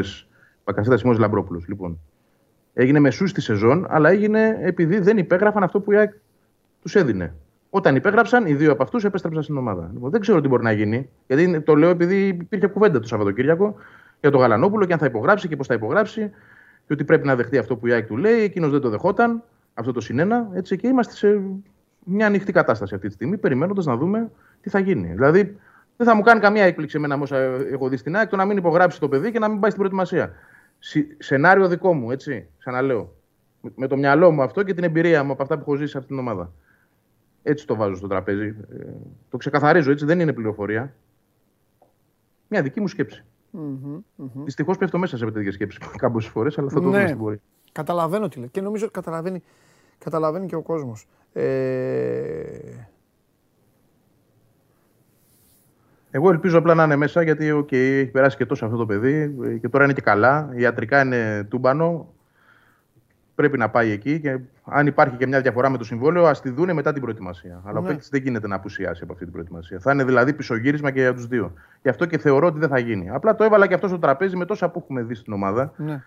Έτσι, ειδικά γύρω από τα συμβόλαια και τον τρόπο με τον οποίο η ΑΕΚ προσπαθεί να τα, να τα φέρει στα μέτρα ναι. της, δεν αποκλείω τίποτα ναι. σε αυτή τη ζωή. Έτσι. Ωραία. Με ρωτάει πολύ ευγενικά ένας φίλος του Πάοκ, ο Δημήτρης, και θέλω να σου το πω. Ε, ειδικά έτσι όπως ρωτάει ο άνθρωπος, δεν γίνεται. Αν έπαιρνε τον Γκάργα, θα ήσουν ικανοποιημένος. Εγώ θέλω να την κάνω λίγο πιο μυστήρια την ερώτηση του Δημήτρη. Αφού τον Τζαβέλα τον έχεις στο δεν ξέρω τι και πώς. Γιατί δεν τον άφηνε τον Τζαβέλα να πάει να βρει μια ομάδα άνθρωπος να παίξει και δεν έπαιρνε τον Γκάργα η ΑΕΚ; Γιατί είπε ο προπονητής ότι θέλει να το δει στην προετοιμασία. Okay. Και ο Τζαβέλας προφανώς το δέχεται αυτό. Γιατί έχει συμβόλαιο και έχει και συμβόλαιο που δεν θα βρει αλλού. 500 χιλιάρια δεν βρίσκει. Εντάξει, εντάξει, εντάξει. Αλλά αν με ρωτάς ε, υπό, υπό αυτή την προπόθεση, mm. κάργα σαν την Τζαβέλα, θα σου πω 100% ναι. Ναι, γι' αυτό. Δηλαδή, αν φέρεις τον Κάργα, όχι να μου τον φέρεις έναν εκ των δύο βασικών στόπερ, αλλά μην τον Κάργας. Μα ούτε στον Πάκο πήγε έτσι το παιδί. Μπράβο, μια χαρά. Μα δεν πήγε στον Πάκο έτσι. Με κλειστά μάτια πόσο είναι, 28. Ναι, καλά, ναι, καλός παιδί. μόνο αυτό ε, μου αρκεί. 28 με 34, γιατί ναι. να έχω το μεγάλο. Ναι. Τέλος πάντων, έχει αργήσει η ΑΕΚ, είναι αλήθεια, Βαγγέλη εκεί πίσω. Τώρα δεν θέλω να σε τσαντήσω, να, τσαντήσω, να σε φορτώσω ακόμη περισσότερο. Ναι, ναι. Με ξέρεις τον Ολυμπιακό που έχει δικούς του και θα μπει στη διαδικασία αναζήτησης αν χάσει κάποιον από αυτούς. Όλοι οι άλλοι κινήθηκαν, έψαξαν, πήραν. Ακόμη και ο Παναθηναϊκός πήρε παίκτη, τον οποίο, για τον οποίο συζητήσαμε βέβαια για την ΑΕΚ. Είπες ότι, ε, ότι η ΑΕΚ κόλλησε στο πρόβλημα τραυματισμού του. Αλλά και ο Παναθηναϊκός πήρε στόπερ σε χρόνο ντετέ από τη στιγμή που έχασε στόπερ. Μόλις ναι. τον έχασε το Βέλεθ, θα χτύπησε κατευθείαν. Θα σου πω όμως κάτι εδώ, μια διαφορά που χωρίς να το τοποθετώ στο τραπέζι της συζήτησης ως δικαιολογία. Απλά τι γίνεται. Στον Παναθηναϊκό υπάρχει ένας άνθρωπος, ένας είναι και ένας αποφασίζει. Έτσι, ο Γιωβάνοβιτς. Και δεν μπορεί κανένας να ε, περάσει πάνω από εκείνον. Αν δεν μπει εκείνος στο OK, τέλος. Λοιπόν, στην ΑΕΚ αυτή τη στιγμή ζούμε και μια κατάσταση η οποία είναι ομολογουμένως πρωτόγνωρη, καινούρια. Ναι. Έτσι, υπάρχει ένας προπονητής νέος, νέος τεχνικός διευθυντής, νέος αθλητικός διευθυντής και υπάρχει ο Κονέ, ο οποίος έχει κάνει και αυτό τη δουλειά του. Γιατί μετράει η δουλειά του Κονέ, κατά πώς φαίνεται, αφού οι δύο που έχουμε πάρει μέχρι τώρα, ο Γκατσίνοβιτς και ο Γιόνσον, ήταν από αυτή τη λίστα. Κονέ Παπαδημητρίου. Λοιπόν, άρα υπάρχουν τέσσερις διαφορετικοί Και άνθρωποι. αυτό που είπες μόλις τώρα είναι ένα μείον. Και αυτό είναι μείον, ένα μείον. Συμφωνώ. Πρέπει να το πούμε αυτό, όχι να το πούμε, να το ακούσουν και οι εκτζίδε. Γιατί αλλάζανε τα φώτα στον Κονέ και στον Παπαδημητρίου και εγώ δεν λέω άδικα ή δίκαια. Εγώ εδώ είμαι, να κρίνω είμαι. Δεν είμαι για να, να, κάνω, να τοποθετούμε ε, υπέρ ή εναντίον. Και έχουμε 11 Ιουλίου και ακόμα ψώνια από τους καινούριους δεν έχουμε δει. Αλήθεια είναι. Αλήθεια είναι. Λοιπόν, άρα λοιπόν εδώ τι έχουμε να κάνουμε; Τέσσερις διαφορετικούς ανθρώπους. Ο καθένας μπορεί να έχει το δικό του γούστο ναι. και τη δική του ποδοσφαιρική άποψη για το ναι. ποιος πρέπει να είναι ο στόπερ και ποια τα ναι. χαρακτηριστικά του. Βέβαια, ο προπονητής θα πει στο τέλος. Αλλά βάζω στο τραπέζι και το ενδεχόμενο να έχουν πάει και στον Αλμίδα 15 στόπερ και να τους έχει κόψει και τους 15. Γιατί αλλιώς το βλέπει ο Κουχάρσκι, αλλιώς μπορεί να το βλέπει ο Άλβες, αλλιώς μπορεί να το βλέπει ο Κονέ και αλλιώς τελικά να το βλέπει εκείνος ναι. που πρέπει να πει και το ναι. Δηλαδή, αν πιάσουμε την περίπτωση του Φάλι που το Σαββατοκύριακο υπήρξε, ήταν ενεργή και κουβέντα κτλ. Και, και κόπηκε από τον προπονητή, εντάξει, δεν φταίνει άλλοι. Έτσι. Δηλαδή του Κουχάρσκι ήταν αυτή η επιλογή. Ωραία. Λοιπόν, πες μου για φινάλε τι γίνεται με το δίπλωμα; Τίποτα. Το δίπλωμα εντάξει. Ε, δημιουργήθηκε τώρα μια αίσθηση, ίσως. Ρε παιδί μου. και εγώ σε αυτό το κομμάτι. Όχι, θέλω να πω και το εγώ. Θέμα δηλαδή, είναι απλό, όχι. Το, το θέμα, είναι απλό. Έχει θα κοουτσάρει, θα, κοουτσάρει, θα χρειαστεί άλλος για κάποια μάτσα. αυτό. Πρέπει να γίνει μια αντιστοίχηση, εξομοίωση όπως λέγεται σωστά. Ναι. Πρέπει να περάσει από κάποιες εξετάσεις, να γίνει το δίπλωμά του, η αντιστοίχηση του διπλώματός του ως UEFA Pro, σε UEFA Pro για να μπορέσει να κοουτσάρει. Αλλά π.χ. ας πούμε ο Βέρα δεν είχε περάσει τις εξετάσεις. Τι να σου πω. Ναι, βρε. Ε, Εμάς δεν μας ενδιαφέρουν οι ιστορίες. Εμάς μας ενδιαφέρει το αποτέλεσμα. Θα προλάβει, να, κοουτσάρει, κάτι... θα προλάβει ναι. να κοουτσάρει από την αρχή. Φυσικά και αν δεν προλάβει. Παντελή, αν δεν είναι αυτός, θα είναι κάποιος άλλος. Δηλαδή, αυτό λέω. Ε, μα κάτσε, κάτσε. Αυτό περίμενε. Αυτό λέω. υπάρχει στο άλλος θα Αυτό σου λέω. Θα κοουτσάρει βοηθό. Ε, καλά, δεν θα πάρει άλλο προπονητή. Ενώ θα, ε, ο βοηθός θα έχει αυτό σου. Ένα δίπλωμα χρειάζεται σε UEFA Pro να υπάρχει εκεί. Πολλοί προπονητές έχουν ναι. καθίσει σε πάγκους και έχει άλλο το δίπλωμα UEFA Pro. Δεν είναι κάτι πρωτόγνωρο αυτό. Ναι. Στην ΑΕΚ αυτή τη στιγμή απλά δεν υπάρχει άλλος. Δηλαδή υπάρχει ο Φρυδόπουλος, αλλά ο Φρυδόπουλος είναι στην ομάδα Β. Και λογικά δεν θα μπορεί κάποια παιχνίδια έτσι. Και υπάρχει μετά ο, ο Φώτης Παπαπαναγής, ο οποίος θα είναι με τους παίκτες που έχουν κοπεί, ο οποίος έχει UEFA Pro. Λέω ένα ακραίο σενάριο, αλλά ε, η ΑΕΚ έχει δώσει προτεραιότητα και ενημερώνει, και εγώ το σέβομαι αυτό και το μεταφέρω, ενημερώνει ότι αυτή η αντιστοίχηση είναι σε εξέλιξη mm. και το θέμα είναι τυπικό. Ε, θα το δούμε στην πορεία. Όταν θα γίνει η αντιστοίχηση, ο προπονητής δεν θα έχει πρόβλημα. Αλλά μέχρι χθες δεν είχε ρε παιδί με αυτό το δίπλωμα, πώς να το κάνει. Πόσου δικούς του έχει φέρει αυτός, Έξι. Κανείς δεν έχει. Γιατί επίσης δεν έχουν βγει από την Ευρώπη. Τι θέη είναι αυτή, δεν... αυτή ήταν στο Μεξικό. Μα δεν έχουν, παντελή, όχι, περίμενε. Δεν έχουν βγει από την Ευρώπη. Δεν έχουν βγει, συγγνώμη, στην Ευρώπη ποτέ. Αυτό λέω, ναι, ναι, ναι. ναι. Για να αυτό, αυτό το, είπα. Το ήταν στο Μεξικό, λέω και τέτοιο. Μεξικό, Αμερική, από εδώ, από εκεί. Ναι, δεν, ναι, ναι. δεν δουλέψαν. Αργεντινή, δεν δουλέψαν. Δεν πειράζει. Με ένα χαρτί δεν έχασε κανείς. Ε, σα ίσα. Σε καλό θα τους βγει να πάνε να πάρουν χαρτί. Άντε, φιλιά. Κάδρο, όπως οι φοιτητές. Έλα, φιλιά. Ναι. Γεια χαρά. Γεια χαρά. Γεια σου, Βαγγέλη. Αύριο περισσότερα για την ΑΕΚ. Ωραία κουβέντα ήταν. Είχαμε πράγματα να πούμε σήμερα. Υπάρχουν μέρες που δεν έχουμε να πούμε, αλλά σήμερα έχουμε να πούμε και από αυτά που είπαμε, όπως καταλάβατε, θα ξαναπούμε. Τι να κάνουμε; Προχωράμε. Show must go live εδώ στο 24. Σας αρέσει να καρφώνετε ή να βάζετε γκολ με εκτέλεση φάουλ; Είστε από αυτούς που ο κρυφός τους καημός είναι να παίρνουν συνεντεύξεις ή απλά θέλετε να διασκεδάζετε με τις ομάδες και να πανηγυρίζετε μαζί τους από την εξέδρα; Σε όποια κατηγορία και να νίκετε, είστε οι άνθρωποι μας και είμαστε οι δικοί σας άνθρωποι. Βάλτε φαντασία, κέφι και λίγο χρόνο. Φτιάξτε ένα βίντεο και στείλτε το σε αυτή τη διεύθυνση. Θα το περιποιηθούμε. Θα το εκτιμήσουμε, θα το απολαύσουμε. Θα το εμφανίσουμε και ποιος ξέρει. Μπορεί στο τέλος να είναι το δικό σας βίντεο που θα πάρει ένα μεγάλο δώρο. Γιατί το show must go on ξέρει να εκτιμά αυτούς που παίζουν καλή μπάλα. Κοροϊδεύεις. Όχι. Πώς όχι, εγώ δεν έχω μυστικά από τον κόσμο μου. Ούτε εγώ. Μπαίνει μέσα, κάθεται ο κοπανατζής και τι μου λέει. Κάνει μεταγραφή η ΑΕΚ. Χαχαχα και γελάει. Δεν γέλασα. Λοιπόν, Ρώτησα. δεν γέλασες. Φαίνεται. Πάρε, μισό λεπτό. Θα τα πάρουμε τη σειρά. Ναι, Είσαι καλά; καλά είμαι. Καλά είσαι. Έχω λίγο αδύναμο πνεύμονα, τι να κάνετε. Μάλιστα. Εντάξει. Δεύτερη, δεύτερη ερώτηση που έχω να σου κάνω. Ένα κόρνερ, μια κεφαλιά και γκολ. Αυτά θα βλέπουμε πάλι. Με τη δικιά σου λογική κερδίσαμε. Με τη δικιά μου λογική δεν ασχολούμαι ακόμα, περιμένω να δω τα επίσημα. Βλέπω και περιμένω. Ούτε καλά ούτε κακά. Θα περιμένω να δω πώς θα παρουσιαστεί η ομάδα. Ξέρουμε ποιο είναι το ορόσημο. Έτσι δεν είναι; Το ορόσημο είναι σε 9 μέρες. Ναι. Ωραία. Θα δούμε. Το ορόσημο το δικό σου. Ναι. Θα το έχεις ορόσημο όμως. 100%. Μην έρθεις εδώ την άλλη μέρα και μου πεις είναι Ιούλιος. Καταρχάς θα έχω άδεια, δεν θα έρθω εδώ, αλλά θα δούμε μετά. Εντάξει, εγώ θα σε ψάξω να ξέρεις όπου και να είσαι. Θα σε στείλω- βγάλω στο θα τηλέφωνο. στείλω μήνυμα. Όχι, δεν θα στείλω. Παιδιά θα τον πάρουμε τηλέφωνο. Τηλέφωνο, δεν χρειάζονται Skype και αυτά. Τηλέφωνο εδώ να ακουστεί. Θα του πω πού είσαι και αλλά θα γίνει show. Ναι, μεγάλο. να προσέχει όμως ε, τι θα έχει γίνει, γιατί μπορούμε να βγούμε πανηγυρικά. Θα σε πάρω τηλέφωνο ό,τι και να έχει συμβεί. Εντάξει. Λοιπόν, Λοιπόν, πάμε γιατί πολλές φορές ε, αποφεύγουμε, όπως έχεις πει και εσύ, το κάτς με την Τουρκία κτλ. Αλλά όταν έχει επίσημες τοποθετήσεις... κάτσε όμως. Ε, Έτσι θα ξεκινήσουμε, αλλά θέλω να σε ρωτήσω κάτι. τι, Γέλασα αρκετά χθες. με τι, Απλά θέλω να σε το ρωτήσω. χάρτη θα μου πεις. ή- Ναι, ρε παιδί, ρε παιδί μου, τι θέλω να σου πω. Βγάζω αυτή ένα χάρτη. Άκου, άκου. Όλα δικά μου. Κάθε χώρα, κάθε χώρα έχει και γραφικούς. Είναι κυβερνητικός εταίρος όμως, πρόσεξε. Εκεί θέλω να καταλήξω. Κατάλαβες. Κάθε χώρα έχει και γραφικούς. Και αυτοί έχουν δυνατούς. Βγήκε ένας μπάρμπας λοιπόν Ναι, ναι. και είχε την Κρήτη. Παρεπιπτόντως, παρεπιπτόντως, εγώ, εγώ ο Παντελής Γιανναντόπουλος, θα δεχτώ, θα δεχτώ την, ε, την αληθοφάνεια του χάρτη, αρκεί ο Μπάρμπας να κάνει κάτι. Τι να κάνει; Να κατέβει για μία ώρα στην Κρήτη Με το χάρτη. με το χάρτη. του δίνω μία, όχι ούτε στη Μυτιλίνη ούτε τίποτα. Του δίνω μία ώρα να πάει, αν έχει άντερα, να πάει με το χάρτη έτσι, να κατέβει. και του δίνω. Δεν του, όχι να πάει σε ορεινό ρέθυμνο, να πάει ζωνιανά, νόγια και αυτά. Καθόλου, καθόλου, καθόλου. Εκεί δεν ασχοληθούν κιόλας. Δεν, δεν θα προλάβουν. δηλαδή. Βόλτα με τα αυτοκίνητα δεν κάνουν. Να πάει στο Εράκλειο, στην, στην τέτοια. Να πάει σε μια πλατεία και να κατέβει έτσι με το χάρτη. Αν κατέβει και περάσει μία ώρα στην Κρήτη λουλούδι, ό,τι θέλει μετά. Λοιπόν, Αυτό είναι το στοίχημά μας. Το παίζω με τον Μπάρμπα. πάμε για να πούμε, Έλα, ρε, να ρε, πούμε μάλλον λίγο τι τώρα. έχει γίνει. Ναι, αλλά πρόσεξε, επειδή αυτός είναι κυβερνητικός εταίρος. Ναι. Καταλαβαίνω την αστείωτητα. Είναι μια μεγάλη γελιότητα. Ε, να πούμε τι έχει γίνει, Ναι. γιατί υπάρχει και παρέμβαση του Πρωθυπουργού επίσημα με tweet. Εντάξει. Έχει κάνει, οπότε πρέπει να τα αναφέρουμε όλο.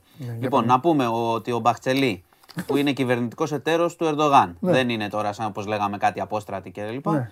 Είχε συνάντηση με τους γκρίζους λύκους, άλλοι ψύχρεμοι τύποι, και του δώσανε δώρο ένα χάρτη. Τον οποίο φυσικά το φωτογραφίσανε για προπαγάνδα και είχε εκεί ο χάρτη κόκκινα, Λέσβο, Ναι. Χίο, Κρήτη, ό,τι θέλεις. Ναι, Όλα δικά α, τους.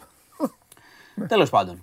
Ε, ο Πρωθυπουργός, ο κ. Μητσοτάκης, έκανε σήμερα ένα tweet στα αγγλικά που λέει: Δείτε, γιατί το διεθνοποιεί, δείτε τι λένε, δείτε το χάρτη.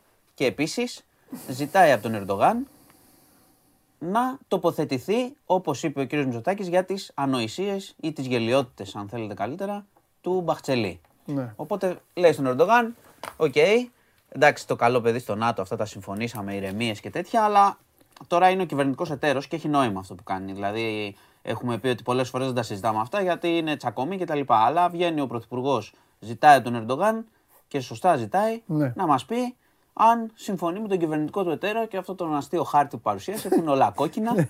δηλαδή μπορεί να το πάει να φτάσει μέχρι Βιέννη έτσι όπως πάει. Ενώ για σένα, ε, για σένα μάνο μου, ο σωστός χάρτης που είναι όλα κόκκινα είναι άλλο επίπεδο. Ναι, εντάξει, άλλο αυτό. Άλλο αυτό. Εντάξει. Άλλο αυτό. Δεν είναι όλα τα κόκκινα ίδια. Ναι, ναι, εντάξει. Λοιπόν, Όχι άλλο, του μην τα Μπαξελή, μπερδε- του μην τα Χωριανόπουλου. μπερδεύουμε. Αυτό, Του αυτό. Χωριανόπουλου είναι Του καλός. Χωριανόπουλου ο χάρτη. Μετά έχει του Μπαξελή. Εντάξει, ναι. Αυτό, αυτό. Μην, Θα μπερδε... δούμε, τώρα θα μην αρχίσει- μπερδεύεται ο Θα κόσμος. αρχίσει η σεζόν και δεν θα μπερδεύεται κανείς. Εντάξει. ναι. Λοιπόν, Μάλιστα. οπότε είχαμε αυτό Ναι. και είχαμε και την παρέμβαση του κυρίου Μητσοτάκη και σωστά, Ναι. διότι πρέπει κάποια πράγματα, ειδικά όταν είναι από επίσημα χείλη, πρέπει να τα απαντάμε κατευθείαν. Πέρα από την αστείωτητα του χάρτη. Ναι. Έτσι. Πρέπει αυτά να απαντώνται. Λοιπόν, πάμε τώρα σε μια υπόθεση ε, στη Χαλκιδική που είναι για ταινία αυτό που έχει γίνει. Ε, τρεις φίλοι από Βόρεια Μακεδονία είχαν πάει στο Ποσίδι, στη, στη Μύτη, εκεί στη θάλασσα, ε, να κολυμπήσουν. Είχε ένας γενέθλια, πήγαν να γιορτάσουν οι άνθρωποι, κάναν ταξίδι, τουρίστες να έρθουν κτλ. Μπήκαν στη θάλασσα το Σάββατο, ε, μπήκαν αρχικά στα ριχά, φαίνεται είναι απότομα εκεί τα ρεύματα, τους παρέσυραν και τους τρεις. Ο πρώτος, ο 25χρονος, ε, τον εντόπισε νωρί ένα σερφερ, πήγε το λιμενικό, τον έβγαλε. Είχε δει τους φίλους του να χάνονται στη θάλασσα. Έτσι. Πολύ απότομα, δηλαδή τώρα αυτά ξέρετε πολλές φορές τα σκεφτόμαστε, ε, εντάξει θα μπεις λίγο θα κάνεις. Θέλει 30 δευτερόλεπτα για να γίνει αυτό. Έτσι. Λοιπόν, και αρχίζει μετά ένα θρίλερ. Ο... Ήταν ένας 30χρονος, ο 25χρονος που τον, τον σώσαν αμέσως και ένας 28χρονος. Ο 30χρονος Χθες. ε, κατάφεραν να το βρούνε μετά από 20 ώρες, έμεινε 20 ώρες μέσα στη θάλασσα και πάλευε. Σώθηκε γιατί βρήκε λέει, ένα μικρό ξύλο και μια μπάλα. Βρήκε μια μπάλα ξεφούσκωτη, την είχε χάσει κανένα παιδάκι. Εκεί, ναι. Γατζώθηκε, έπαιρνε δυνάμεις να μπορεί να μείνει. Γιατί όπως καταλαβαίνετε, όσο καλό κολύμπι και να ξέρεις, Ναι, 20 ώρες εννοείται. με Πολύ. κύματα θα μείνεις, θα κουραστείς. Και τον, τον και πέρα βρήκανε. Ένα, ε, ένα γκαζάδικο νομίζω πέρασε από εκεί. Ένα- Τον εντόπισαν και μετά τον, πήραν, Ναι, τον και πήρε τον- ελικόπτερο. μετά Ναι, ναι, αυτό. ναι, ναι, ναι. Λοιπόν, όμως υπάρχει ένας 28χρονο που δεν ήξερε για καλό κολύμπι και όπως καταλαβαίνετε από τις ώρες που έχουν περάσει, μέχρι τώρα που μπήκα μέσα δεν τον είχαν βρει. Συνεχίζονται οι έρευνες, δεν τον έχουν βρει. Και εντάξει, το να πω τώρα δεν θα πω ψέματα ότι υπάρχει αισιοδοξία. Ναι, όχι. 28 ετών. Ε, οι δύο φίλοι έχουν διασωθεί και ο ένας από θαύμα κιόλας. Έτσι. Τον άλλο τον ψάχνουν χωρίς να υπάρχουν πάρα πολλές ελπίδες για να, για να βρεθεί ζωντανός. Λοιπόν, γι' αυτό και επειδή τώρα εντάξει, όλοι είμαστε, πάμε στις παραλίες και τα λοιπά, ενημέρωση και, και προστασία. Δηλαδή, μην, να μην υπερτιμούμε τις δυνάμεις μας σε αυτά τα πράγματα. Ήτανε, σου λέω, χρειάστηκε πολύ λίγο, όπως είπε ο 25χρονο, ελάχιστο για να τους χάσει από τα μάτια του. Λοιπόν, ε, πάμε και σε ένα. Εντάξει, είναι λίγο τρομοκρατικό, αλλά έχει ουσία το σενάριο. Η, σήμερα η Gazprom για λόγους συντήρησης, ξαναλέω, όπως είχε γίνει και στην Ελλάδα για λόγους συντήρησης, σταμάτησε τη ροή στο Nord Stream, οπότε όλη η Ευρώπη τώρα έχει αρχίσει και έχει μια ανησυχία. Σε 10 μέρες θα έχει τελειώσει η συντήρηση, είναι για λόγους συντήρησης, όχι γιατί δεν με το κόψανε. Οπότε η 21η Ιουλίου θα είναι, ξέρεις, μια μέρα που θα περιμένουν όλοι με, με αγωνία. Ε, να πω τα εξής. Πρώτον, ότι εντάξει, θεωρείται απίθανο ο Πούτιν να κόψει απότομα το αέριο τώρα, μέσα στο καλοκαίρι. Γιατί όπως καταλαβαίνεις, όσο κρατάει, παίζει το μαρτύριο της αγώνας, έχει ένα διαπραγματευτικό όπλο, Έτσι, τηγανίζει κόσμο. τηγανίζει κόσμο και το χειμώνα θα είναι πολύ μεγαλύτερο το όπλο. Ναι. Άλλο να κόψεις τώρα. Μεγάλη καταστροφή είναι γενικά γιατί ξέρεις. Ε, θα υπάρχουν διακοπές ρεύματος, υπάρχει το φυσικό αέριο, θα υπάρξει αύξηση των τιμών τεράστια έτσι κι αλλιώς. Ε, υπάρχει μεγάλος φόβος στην Ευρώπη και στη Γερμανία. Η Ελλάδα έχει, εγώ θα πω ότι έχει πει, τι έχουν πει οι αρμόδιοι υπουργοί, λένε ότι έχει επάρκεια. Ε, ότι προφανώς θα υπάρξει σε περίπτωση που μειωθεί η ροή και άλλο, θα υπάρξει τεράστιο πρόβλημα στις τιμές. Ο κόσμος το ξέρει. Και όταν υπάρξει αύξηση στις τιμές ενέργειας, σημαίνει ότι θα επιδεινωθεί η ακρίβεια γενικότερα. Ε, λειτουργούν οι λιγνητικές μονάδες και υπάρχει και σχέδιο στην Ελλάδα σε περίπτωση για το χειρότερο, ξέρεις, να σταματήσουμε εξαγωγές, να μειωθεί η χρήση στη βιομηχανία για να στηριχθούν τα νοικοκυριά, γιατί φαντάσου τώρα ε, χειμώνας, με διακοπή ρεύματος. Τι μπορεί να γίνει. Και επίσης υπάρχει πάντα σχέδιο για να, για να, μένουν, να λειτουργούν οι μονάδες που πρέπει να λειτουργούν. Νοσοκομεία κτλ. Εντάξει. Δεν είναι, να- ας μην το συζητήσουμε τώρα μέσα στα μπάνια του λαού, αλλά δεν είναι και κάτι που- που συνε- συνεχίζει το πόλεμος, όπως ξέρεις, δεν είναι και κάτι που θα σου έλεγα ότι αποκλείεται 100% να ζήσουμε τέτοια πράγματα το χειμώνα. Ε, Έτσι όπως είναι η κατάσταση. αν πρέπει να σου κόψω το ρεύμα.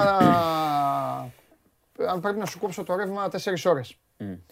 Πότε προτιμάς να σου το κόψω; να σου το κόψω στις 10 του Δεκέμβρη ε, από τις, ε, από τις, από τις 7 το βράδυ μέχρι τις 12 ή να σου το κόψω στις 20 ε, του Ιούλη από τις 12 το μεσημέρι στις 5 το απόγευμα; Ε, από τις 12 το μεσημέρι στις 5 το απόγευμα.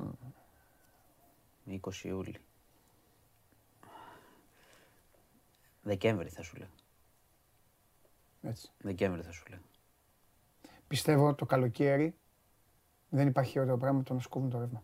Ε, ναι, ειδικά άμα είναι έτσι κατάσταση όπως είναι τώρα με, με ζέσταση. Σε αυτή τη χώρα. Το καλύτερο θα είναι να μην σου το κόψουν καθόλου. Ε, εντάξει. Ξέρω εγώ. Απλά έκανα έτσι. Εντάξει, έκανα- λέμε να, τα κα- να σενάρια. κάνουμε ένα παιχνιδάκι. Όχι, είμαι πιο τέτοιος σε αυτό που είπες εσύ. Τι γίνεται, άλλο; Λοιπόν, ε, άλλο δεν να έφερε πω... ούτε πυροβολισμού ούτε τίποτα. Όχι, Α, όχι. εντάξει. Να... Καλά, είχαμε. Το... Ήσυχη η χώρα, για δύο μέρες, πάλι. Για δύο μέρες, καλά. Ναι. Είχαμε αυτό που χάσαμε την Παρασκευή με την Ιαπωνία. Που δεν είχα έρθει. Φοβερό. Τρομερά πράγματα. Ναι. Και φοβερό Και που ο τον λόγος- δείχνει έτσι σε απόσταση. Καλά, Αυτός- νομίζω ότι αν ήταν πρώην, ε, αν ήταν πρωθυπουργός και όχι πρώην πρωθυπουργός, θα ήταν πιθανότατα άλλα τα μέτρα. Τώρα να πλησιάζει ένας από πίσω με. όπλο. Επίσης, ρε Μάνο, επειδή τα είπαμε, μου έκανε εντύπωση ότι αυτός ε, ρίχνει την ε, πρώτη πιστολιά.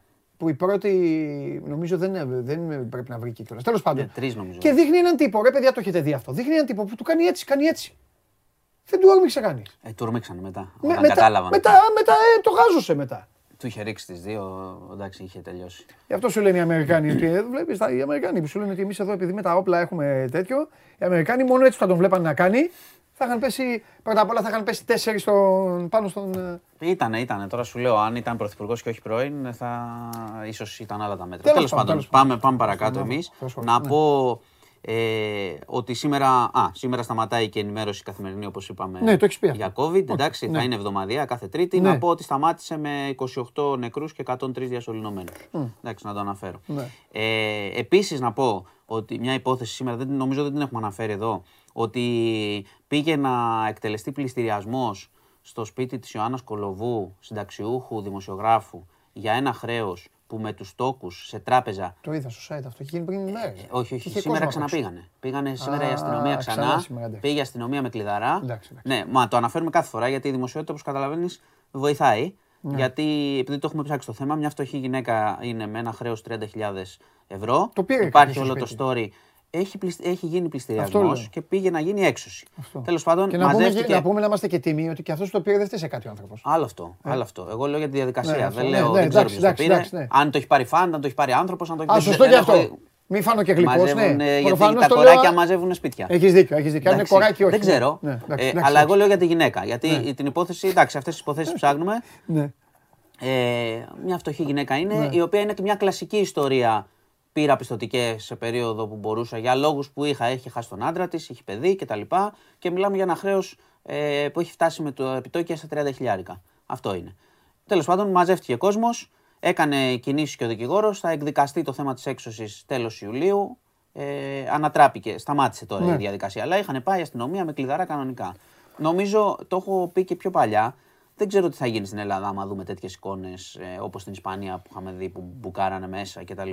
Δεν νομίζω ότι η κοινωνία θα το αφήσει αυτό. Πρέπει να βρεθούν ε, λύσεις σε αυτό το Ε, ναι, πράγμα. αλλά να βρεθούν από και την δεν αρχή, μιλάμε, λοιπόν. και δεν Μην μι- βάζουν υποθή... απ' την- απ- απ' και την- δεν, και δεν απ' μιλάμε την υποθήκη πρόσεξε, να βρεθεί και, λύση. Και, και πρόσεξε, εγώ δεν είμαι σε όλους, δηλαδή τύποι που έχουν 50 σπίτια δεν πληρώνουν και είναι κακοπληρωτές Ναι, αυτό σου λέω. κτλ.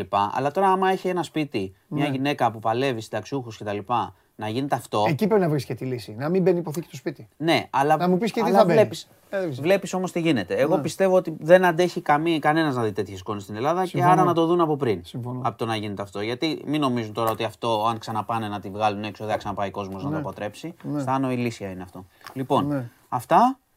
Ε, και να κλείσω, έχεις σκάσει και ένα σκάνδαλο με Uber Files. Η Uber, τη θυμάστε την εταιρεία που ήταν και εδώ που δραστηριοποιούνταν. Ναι. Ε, είχε, ξέρεις, η γιγάντωσή της ήρθε... Που τους κυνήγαγαν οι ταξιδίτε. Ναι, η- και έφυγε. Η γιγάντωσή της έχει έρθει με περίεργες τακτικές από ό,τι φαίνεται. Με επαφές με αξιωματούχους, με το να δημιουργούνται, ξέρω εγώ, η αστυνομία να κυνηγάει διαδηλωτές Uber ώστε να δίνεται δημοσιότητα και να κερδίζουν από αυτό.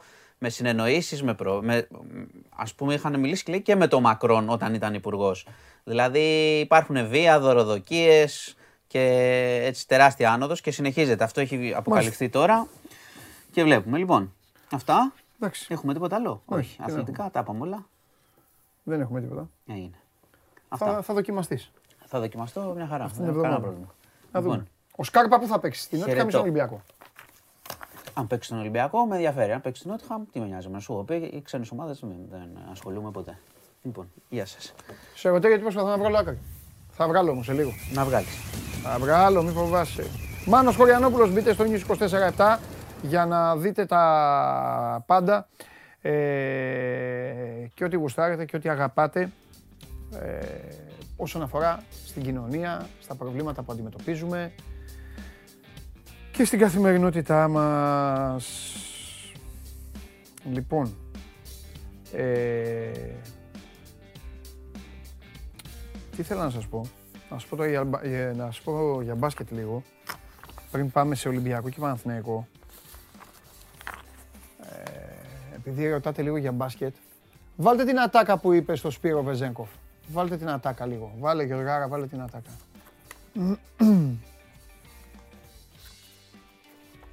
Μάλλον την τρίμπλα που έκανε ο Βεζέγκοφ. Παρότι ψηλός. Και επειδή τώρα όσοι βλέπουν τη συνέντευξη κρέμονται από τα χείλη σου, αυτό που περιμένουν να μάθουν ή τέλος πάντων να έχουν μια ένδειξη, θα είναι ο Σάσα Βεζέγκοφ στον Ολυμπιακό, θα είναι στο NBA. Και πώς είναι η κατάσταση αυτή τη στιγμή; Ευχαριστώ τον Γιώργο Πρίτεση που μας κάλεσε για να περάσουμε ένα όμορφο διήμερο. Ευχαριστώ. Έτσι τριμπλάρουν οι ψηλοί. Οι ψηλοί τριμπλάρουν καλύτερα από τους κοντούς. Ε, λοιπόν, ε, σύμφωνα με όλες τις ενδείξεις, η βαλίτσα θα πάει ως τις 20 του Ιούλη. Αυτό. Δεν έχουν αλλάξει τα ποσοστά αυτή τη στιγμή που μιλάμε, όσον αφορά στην παραμονή του Σάσα στον Ολυμπιακό. Αυτό το 70, 70, 75, 80 παραμονής ε, και με μικρότερο ποσοστό στους ε, Kings παραμένει, αλλά, αλλά είναι ένα παράθυρο. Και το παράθυρο μένει πάντα ανοιχτό, γιατί όπως γνωρίζετε πάρα πολύ καλά όσοι ασχολείστε, ε, οι αλλαγές στο NBA γίνονται την ώρα που εμείς κοιμόμαστε. Κοιμόμαστε και αυτοί αλλάζουν. Δεν το έχουν σε τίποτα. Και μιλάμε και για μια ομάδα η οποία φέτος έχει κάνει κάμποσες. Γι' αυτό λοιπόν και ο Βεζέγκοφ έχει αφήσει ανοιχτό αυτό το παράθυρο και γι' αυτό το λόγο απάντησε όπως απάντησε μέχρι τις 20 του Ιούλη, δηλαδή υπομονή 9 μέρες ακόμα. Τώρα στο, στο ερώτημα που μπορεί να μου κάνει κάποιος και να μου πείτε καλά, ε, μπορεί νωρίτερα, μπορεί σε 6 μέρες, φυσικά και μπορεί. Αυτά δεν τα υπολογίζουμε, αλλά η εικόνα και οι ενδείξεις αυτή τη στιγμή δείχνουν ότι θα πάει μέχρι το τέλος αυτή η ιστορία. Αυτά όσον αφορά στο Βεζέγκοφ. Για όλα τα υπόλοιπα καμία εξέλιξη, μένουν ως έχουν τα πράγματα στον, ε, στον Ολυμπιακό, ο οποίος θέλει πέμπτο ψηλό, το όνομα του Αντετοκούμπο πάντα υπάρχει, αλλά δεν υπάρχει ούτε, ούτε συμφωνία, ούτε αγκαλιά, ούτε υπογραφή, ούτε τίποτα. Ο Μπαρτζόκας κοιτάζει και ξένους, δεν θα διστάσει ο Ολυμπιακός να πάει και με 7 ξένους αν χρειαστεί. Και μετά θα έρθει και ένας 13ος από την ε, Ελλάδα φυσιολογικά για να συμπληρώσει την 15 Σας φάνηκε παράξενο που είπα ένας 13ος να συμπληρώσει την 15 Είναι 12, θα είναι 12, ο 13ος και δύο από τις ακαδημίες του Ολυμπιακού. Αυτό για τον μπάσκετ του Ολυμπιακού, τίποτα περισσότερο, τίποτα λιγότερο. Πίο με τον Πίτερς, ε, με τον Πίτερς τελείωσαν μέσα στο Σαββατοκύριακο. Γενικά, ε, όπως, όπως τα έχουμε πει τα πράγματα, βλέπετε ότι εξελίσσονται και προχωράνε οι διαδικασίες. Θα τελειώσει κάποια στιγμή λοιπόν και του Βεζέγκοφ, θα τελειώσει και του Ψηλού και θα πάτε για μπάνια όσοι είστε Ολυμπιακοί. Όσοι είστε Παναθηναϊκοί, θα περιμένετε περισσότερο. Θα κάνουμε φοβερή κουβέντα με τον α, Τρίγκα εδώ και για Καλάθι και για Γκριγκόνης και για Βόλτερς, ο οποίος αυτή τη στιγμή πάει πρώτος στη λίστα του Ράντονιτς, ο Αμερικανός, πέρασε και αυτός ε, από την... ε, θα παίζουν δηλαδή ο Walters με το Walkup, αντίπαλοι, άμα είναι. Οι παίκτες του Γιασκεβίτσιους θα παίζουν αντίπαλοι. Λοιπόν, ε, όμως τώρα καθίστε αναπαυτικά, καθίστε αναπαυτικά στις καρέκλες σας, στους καναπέδες σας, στα αυτοκίνητά σας, στις δουλειές σας, από όπου βλέπετε το Show Must Go Live και απολαύστε.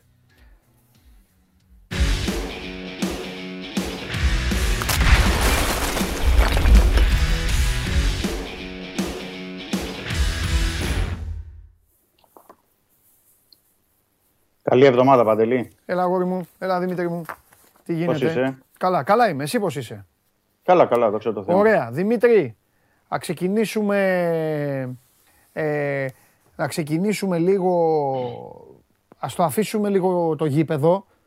Ε, πάμε να βάλεις σε μία σειρά τα μεταγραφικά και Οκ. πάμε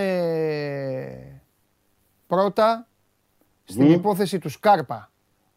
Οκ. Ρώτησα τον Τζιομπάνογλου που είναι φανατικός οπαδός της Νότιγχαμ και μου είπε ότι ο Σκάρπα από 1η Γενάρη είναι παίκτης της Νότιγχαμ.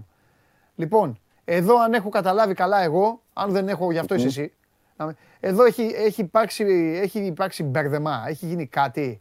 Έχουν βγάλει ελληνικές σημαίες στη Βραζιλία. Μετά οι Βραζιλιάνοι λένε ότι πι- θα πάει στην Αγγλία. Τι γίνεται; Βάλε λίγο, βάλε μας σε μια σειρά. Αυτό που μπορώ να σου πω εγώ, Παντελή, Ναι. είναι ότι ο παίκτης από 1η Ιανουαρίου Ναι.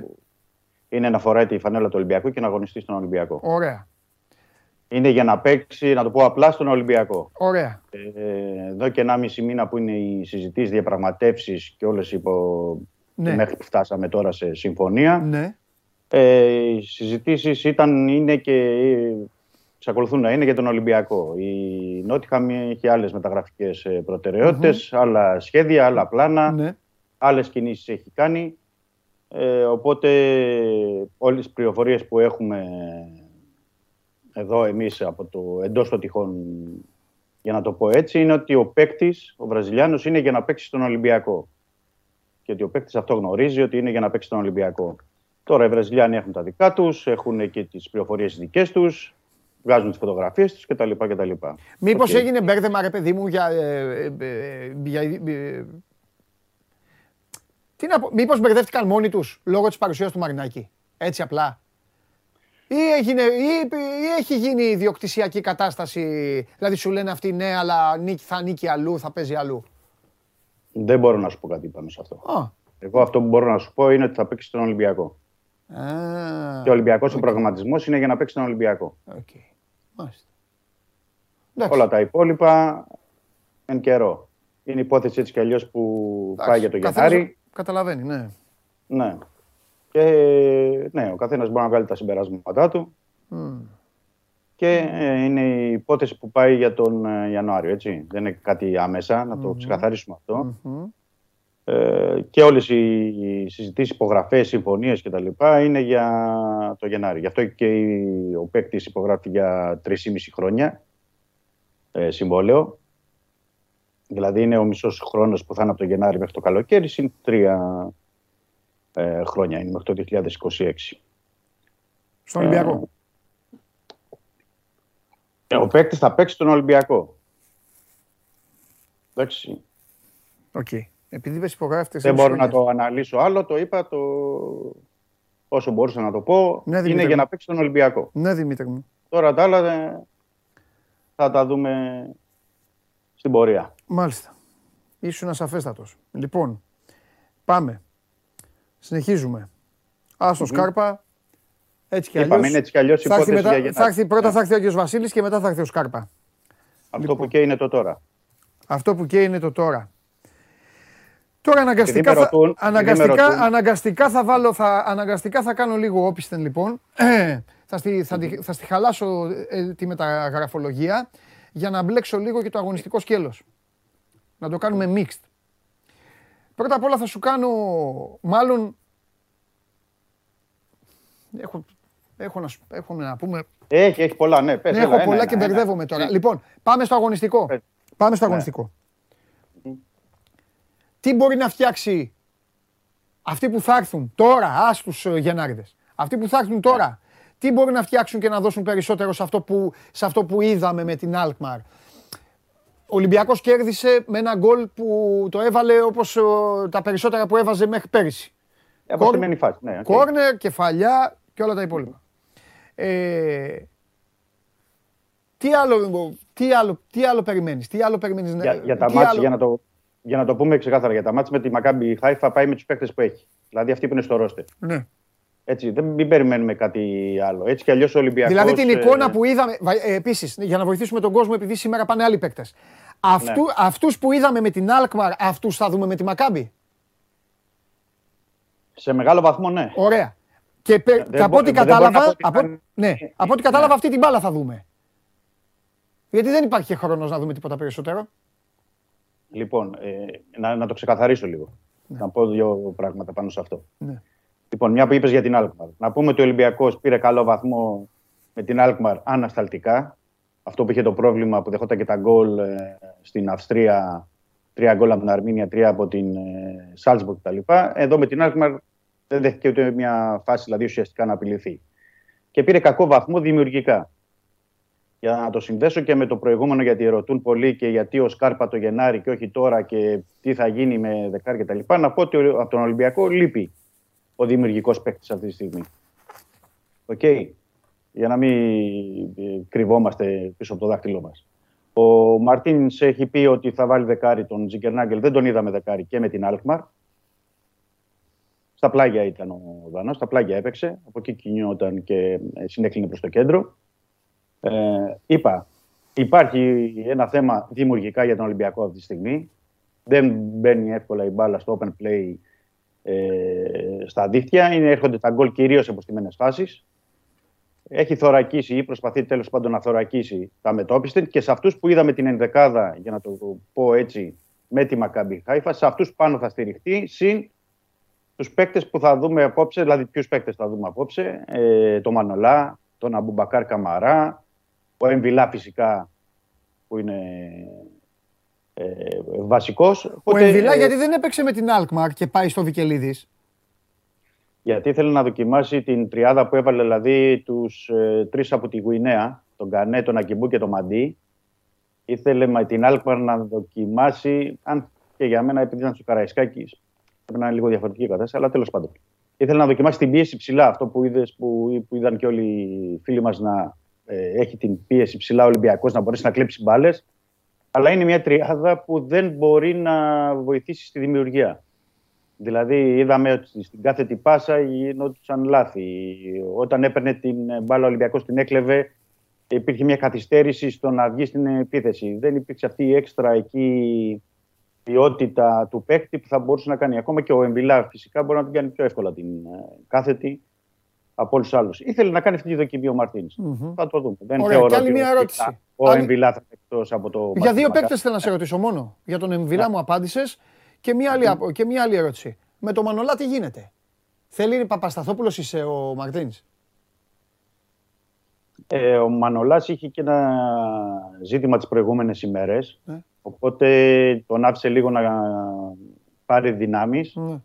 Και να τον χρησιμοποιήσει σήμερα. Γι' αυτό είπα ότι στο σημερινό φιλικό οι τρεις υποψήφοι για την ενδεκάδα, υποψήφοι, τέλος πάντων, Εμβιλά θεωρώ ότι θα είναι στην ενδεκάδα. Εντάξει. Ε, οι το είπες, το υπόλοιποι δύο είναι ο Μανολάς και ο Αμπουμπακάρ Καμαρά. Μάλιστα. Δηλαδή, θα δει και το, δηλαδή σήμερα πιστεύω ότι θα δούμε και αυτό του- τους δύο επιθετικούς. Θα το δοκιμάσει ο, ο Μαρτίνς και επειδή είναι και εκτός έδρας παιχνίδι και είναι και το πρώτο με τη Μακάμπη εκτός έδρας, ε, θα πρέπει να το κρατήσουμε λίγο αυτό, να δούμε πώς θα λειτουργήσει.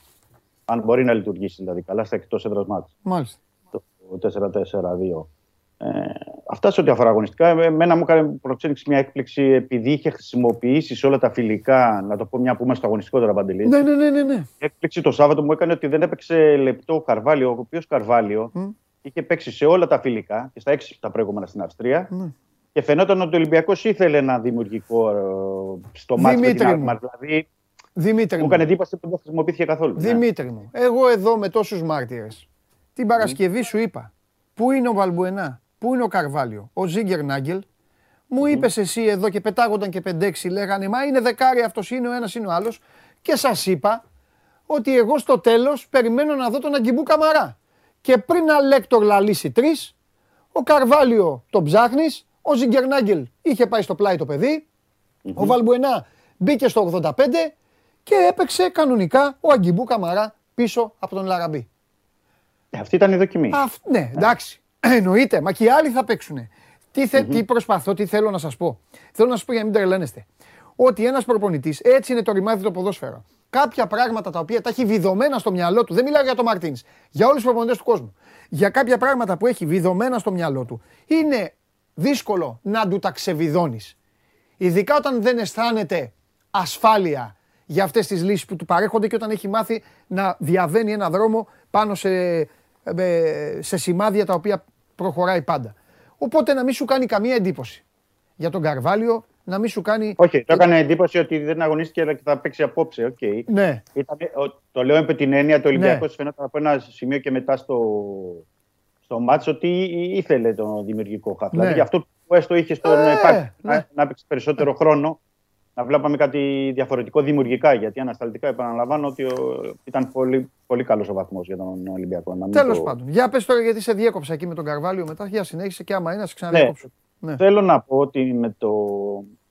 Έτσι, για να, το, να πω ότι είναι άλλο να κάνεις τις ασκήσεις επί χάρτου, δηλαδή αυτό που υπολόγιζε ο Μαρτίνς. Εγώ θεωρώ ότι ο Μαρτίνς για τα μάτια με τη Μακάμπη είχε στο μυαλό του αρχικά, πριν συμβεί αυτή η θλάση και το πρόβλημα με τον Γκάρι Ροντρίγκες, ότι θα πήγαινε ε, με τον ε, Γκάρι Ροντρίγκες, τον Μασούρα στα, στα πλάγια, ναι. τον Ζικερνάγκελ πίσω από τον ε, Ελαραμπή και έτσι θα την έφτιαχνε το, το, στην επίθεση. Ναι. Από τη στιγμή όμως που ε, του χάλασε τα σχέδια αυτούς ο τραυματισμός του Γκάρι Ροντρίγκες, εκεί άρχισε να μπερδεύει το πράγμα και mm-hmm. ακόμα να μην είναι ξεκάθαρο στο μυαλό του πώς ακριβώς. Γιατί, επαναλαμβάνω, ο ίδιος ο Μαρτίνης έχει πει ότι υπολογίζει στη θέση 10 τον Ζίγκερ Νάγκελ, αλλά ναι. μέχρι τώρα δεν έχουμε δει να το χρησιμοποιεί εκεί. Ναι. Δεν το χρησιμοποιεί και για το σύστημα γιατί χρησιμοποιεί κυρίως το 4-3-3, μια παραλλαγή του 4-2-3-1, αλλά με διαφορετικούς παίκτες στον ε, άξονα. Οπότε ε, και να πω ότι ο Τζιγκενάγκελ δεν είναι και στην ε, αποστολή για το απόψινό μάτς με τον Άρη, στο Βικελίδης. Οπότε δεν μπορούμε να δούμε. Έχει ναι, δεν μπορούμε να δούμε. Όχι, το λέω, δεν μπορούμε να δούμε δοκιμή δηλαδή πάνω στο Δανό αυτή τη στιγμή. Ναι. Ή, ή, στο Βρυσάλικο. Το, το ευχάριστο ήταν για το Βρυσάλικο ότι παρόλο που είχε κάνει τρεις προπονήσεις και υπήρχε και αυτό το διάστημα, ήταν σε ένα καλό επίπεδο. Ε, ο Βεσάλικο αυτό που θα του ζητήσει και το είπε και ο Μαρτίν στη δηλώση είναι ότι ναι. ε, θα του ζητήσει να παίξει πιο ψηλά από αυτό που έπαιζε στην ε, Ατλέτικο Μαδρίτη. Λογικό.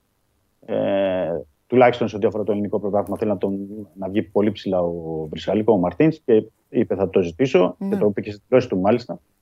Ε, στα αγωνιστικά δεν μπορούμε να πούμε κάτι περισσότερο. Θα πρέπει να περιμένουμε τη σημερινή εικόνα για να δούμε οι υπόλοιποι πόσο μπορούν να διεκδικήσουν θέσεις με αυτούς που ξεκίνησαν το παιχνίδι με την Αλκμαρ.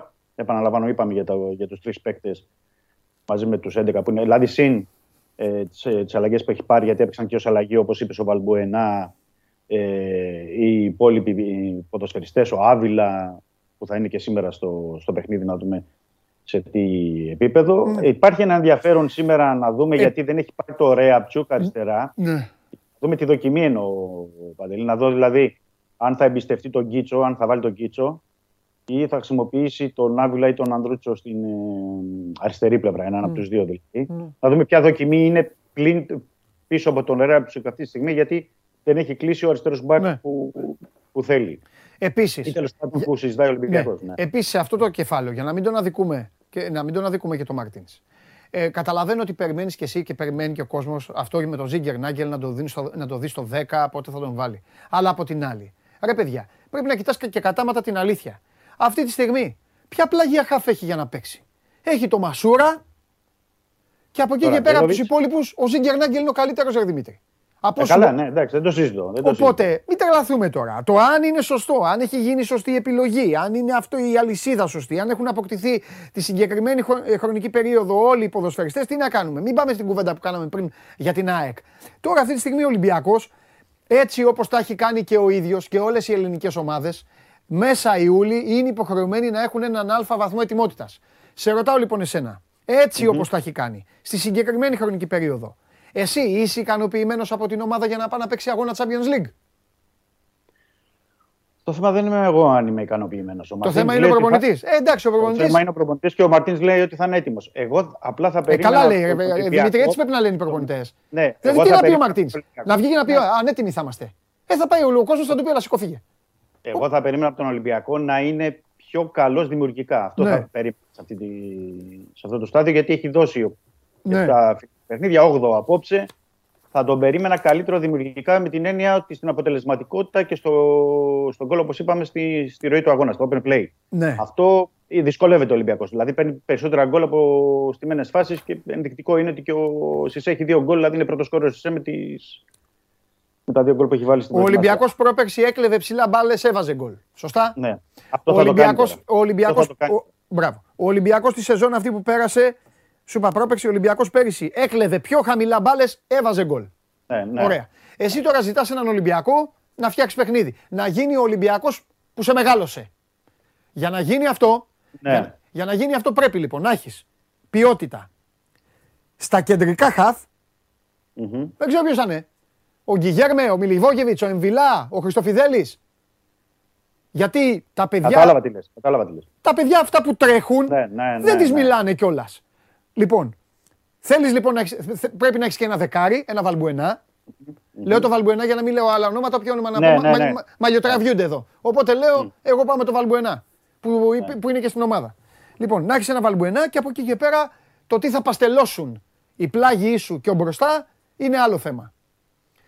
Έτσι πρέπει να γυρίσει το τόπι, βρε Δημήτρη μου. Όταν λοιπόν αυτή τη στιγμή δεν υπάρχει και δεν έχεις καν ούτε τον Αμπουμπακάρ Καμαρά στην εντεκάδα σου, για να τρέξεις να κάνεις το άλλο στυλ, στο 4-4-2 που λες εσύ. Ναι, ναι, θα το δούμε. Ε, οπότε μην μπε... Γι' αυτό έχεις τις δημιουργικέ. Ε, βάλε. Βάλε ότι τα μπακ δεν είναι ο Τσιμίκας με τον Λαμπdελαουί. Να σου γίνονται και από εκεί. Εντάξει. Να, Ε, να τώρα έχει πούμε- το βρυσάλικο. Ναι. Έχει μια ποιότητα. Ε, εκεί. τώρα μπήκε, τώρα ένα ημίχρονο έπαιξε. δηλαδή. Ναι, Ένα ρε παιδί ημίχρονο. μου, θέλει και χρόνο. Ναι, ναι, ναι. Θέλει και χρόνο, Ε, θέλει πάρα πρέπει πολλά. να Και- πω για τους Θέλει και άλλη φίλους μας. φιλοσοφία. Αλλά αυτό είναι δική μου άποψη. Δεν θα κάτσω να την αναλύσω. Ναι. Εδώ ο κόσμος κολλάει σε ονόματα, γράφουν ονόματα. Δεν είναι ονόματα το ποδόσφαιρο. Συγγνώμη κιόλας. Είναι φιλοσοφία. Και πάνω στη φιλοσοφία έρχονται τα ονόματα. Αλλά αυτό είναι άλλο Παπαευαγγέλιο, δεν θα καθίσω τώρα να, να συζητήσουμε γι' αυτό. Να, να πω για να το, Ναι, να το πες. ξαναπούμε μάλιστα, γιατί το έχουμε πει. Οπότε Ναι. χρειάζεται να το επισημαίνουμε από ό,τι καταλαβαίνω κάθε φορά. Είναι ότι το ρόστερ του Ολυμπιακού δεν είναι διαμορφωμένο. Ναι. Να το ξαναπώ. Το ρόστερ του Ολυμπιακού δεν είναι διαμορφωμένο. Ναι. Πρώτο. Ο Ολυμπιακός Ωραία, αυτή τι τη στιγμή- θέλει; Δηλαδή, Έλα να- θα σου εξηγήσω. Θα σου Πάμε εξηγήσω. παρέα, ναι. Α- αυτή τη στιγμή ο Ολυμπιακός βρίσκεται σε συζητήσεις με τρεις, ε, για τρεις εξτρέμ. Έτσι. Ο- Να πάρει έναν. Να πάρει έναν. Ωραία. Από τους τρεις. Μπράβο. Δηλαδή, ο ένας που, που είναι ήδη γνωστό δηλαδή και έχει βγει είναι ο Καμπράλ, Μπράβο. είναι Ναι. της Sporting ε, Λισαβόνας. Ναι. Με τον οποίο οι Πορτογάλοι, γιατί από εδώ δεν επιβεβαιώνει το από Ολυμπιακό, ότι ο Ολυμπιακός έχει καταθέσει μια πρόταση 3 εκατομμυρίων στη Sporting και η Sporting θέλει 5 εκατομμύρια. Ε, λήγει σε ένα χρόνο το συμβόλαιο. του. Ε, τον παίκτη τον ξέρει, τον γνωρίζει και τον θέλει ο Μαρτίνς. Οκ, η μία περίπτωση είναι ο Καμπράλ. Μιλάει Ναι. και με- για άλλους δύο. Ναι. Ο, καλά πρωταθλήματα, το έχουμε πει από την περασμένη εβδομάδα εδώ. Ναι. Καλοί ποδοσφαιριστές, ε, γρήγοροι κτλ. Οπότε πρέπει να προσθέσουμε σε αυτό το puzzle που λέμε για τη διαμόρφωση του ρόστερ έναν εξτρέμ που θα πάρει ο Ολυμπιακός. Μμ. Τώρα, αν θα τον κλείσει σε δύο μέρες, θα τον κλείσει σε, σε δέκα, Ναι. ε, θα το δούμε.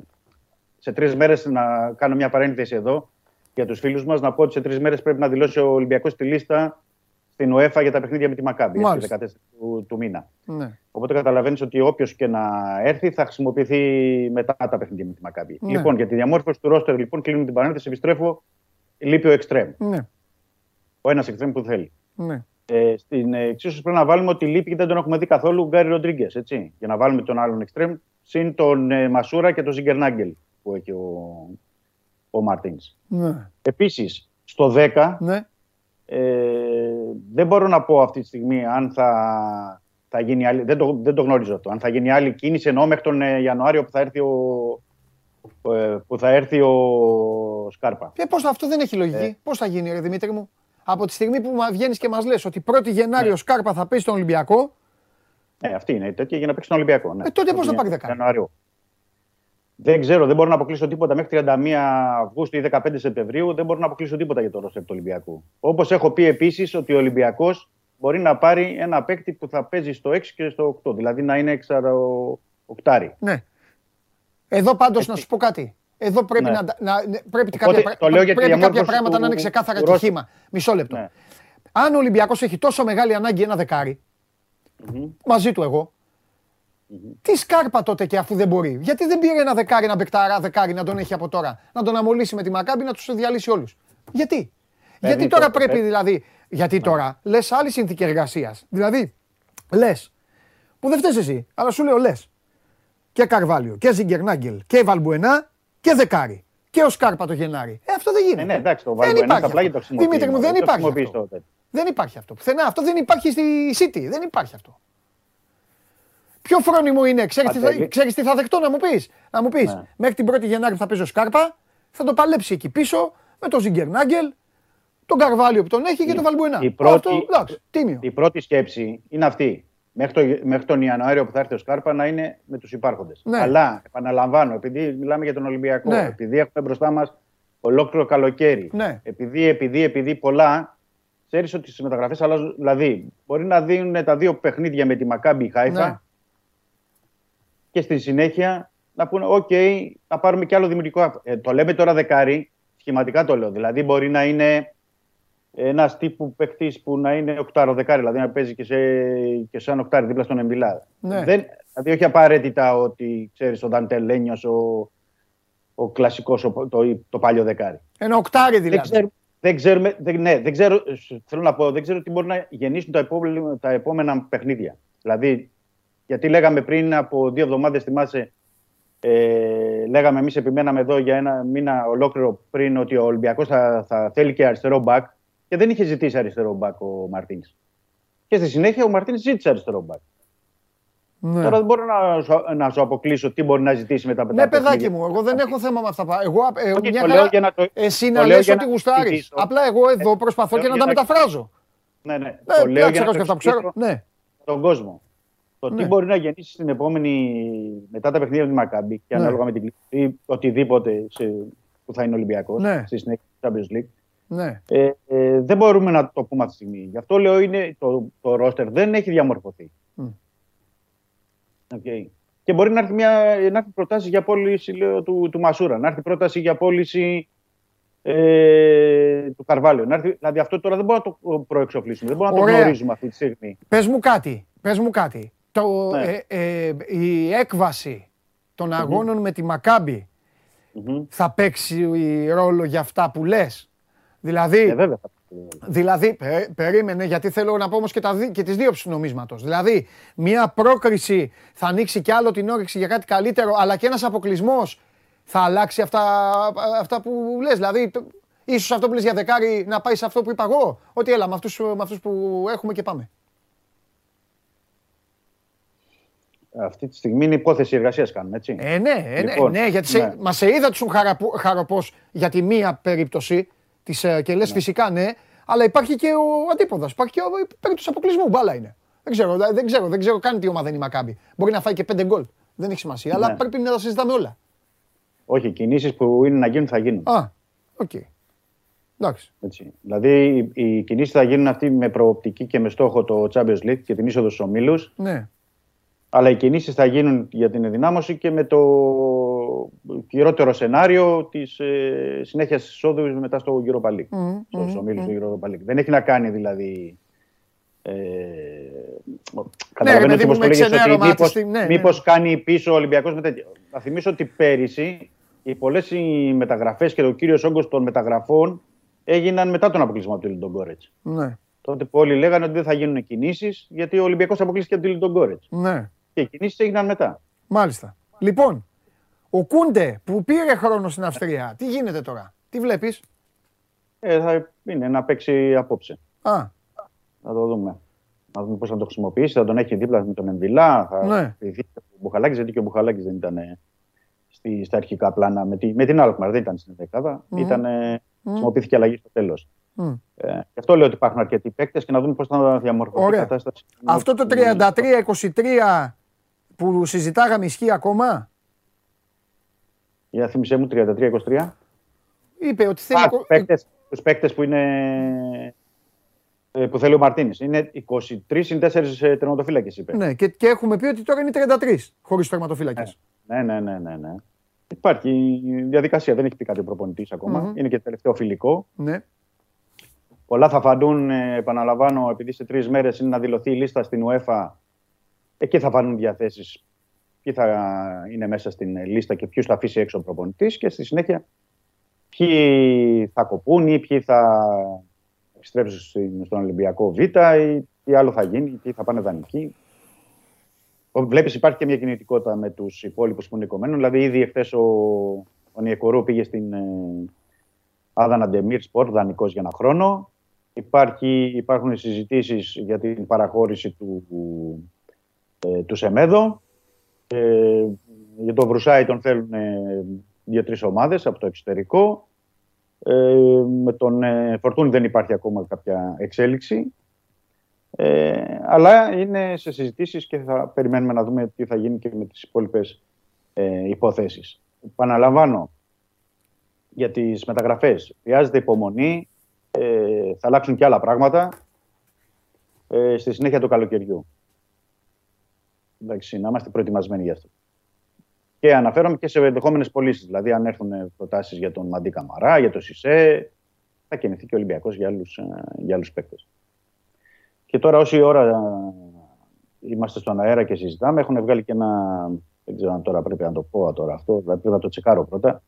Πέσαμε πληροφορία, άμα είναι από, Ναι, από το, από το Βέλγιο, γιατί τώρα το είδα, okay. ε, που λέει για έναν εξτρέμ, τον Μπογκοτά της ε, Γκένκ. Mm. Οπότε θα πρέπει να το ρωτήσω, να το τσεκάρω και να, να δούμε αν όντως ισχύει ή δεν ισχύει.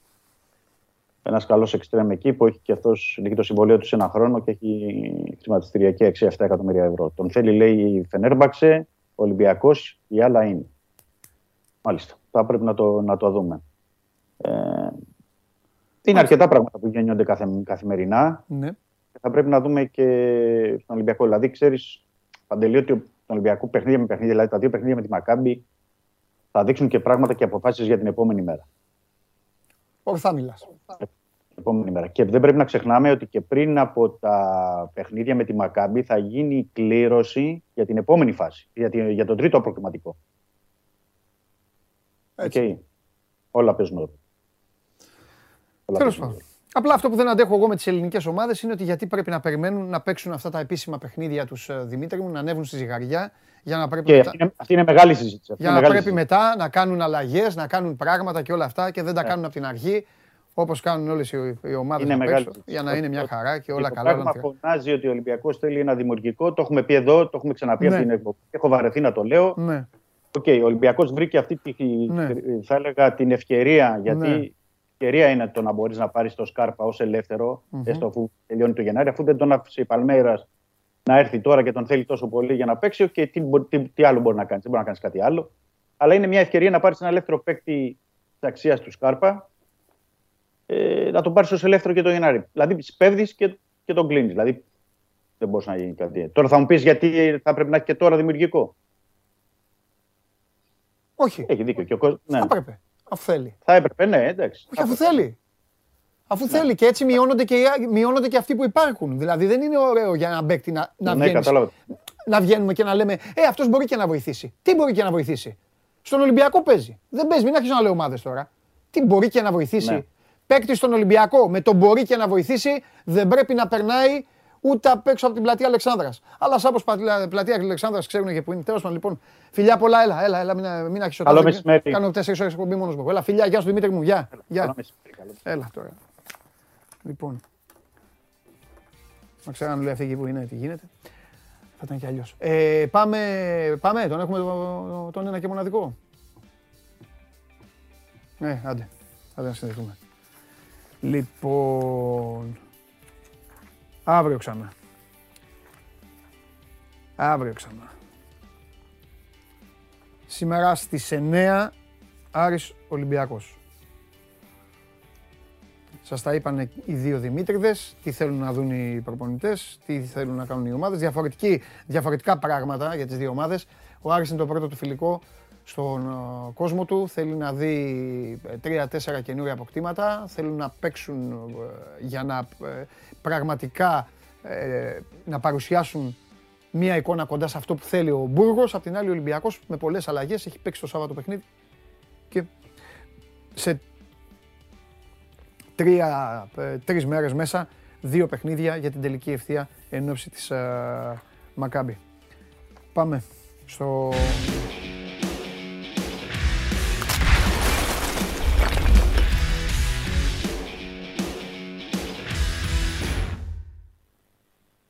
Χαίρετε.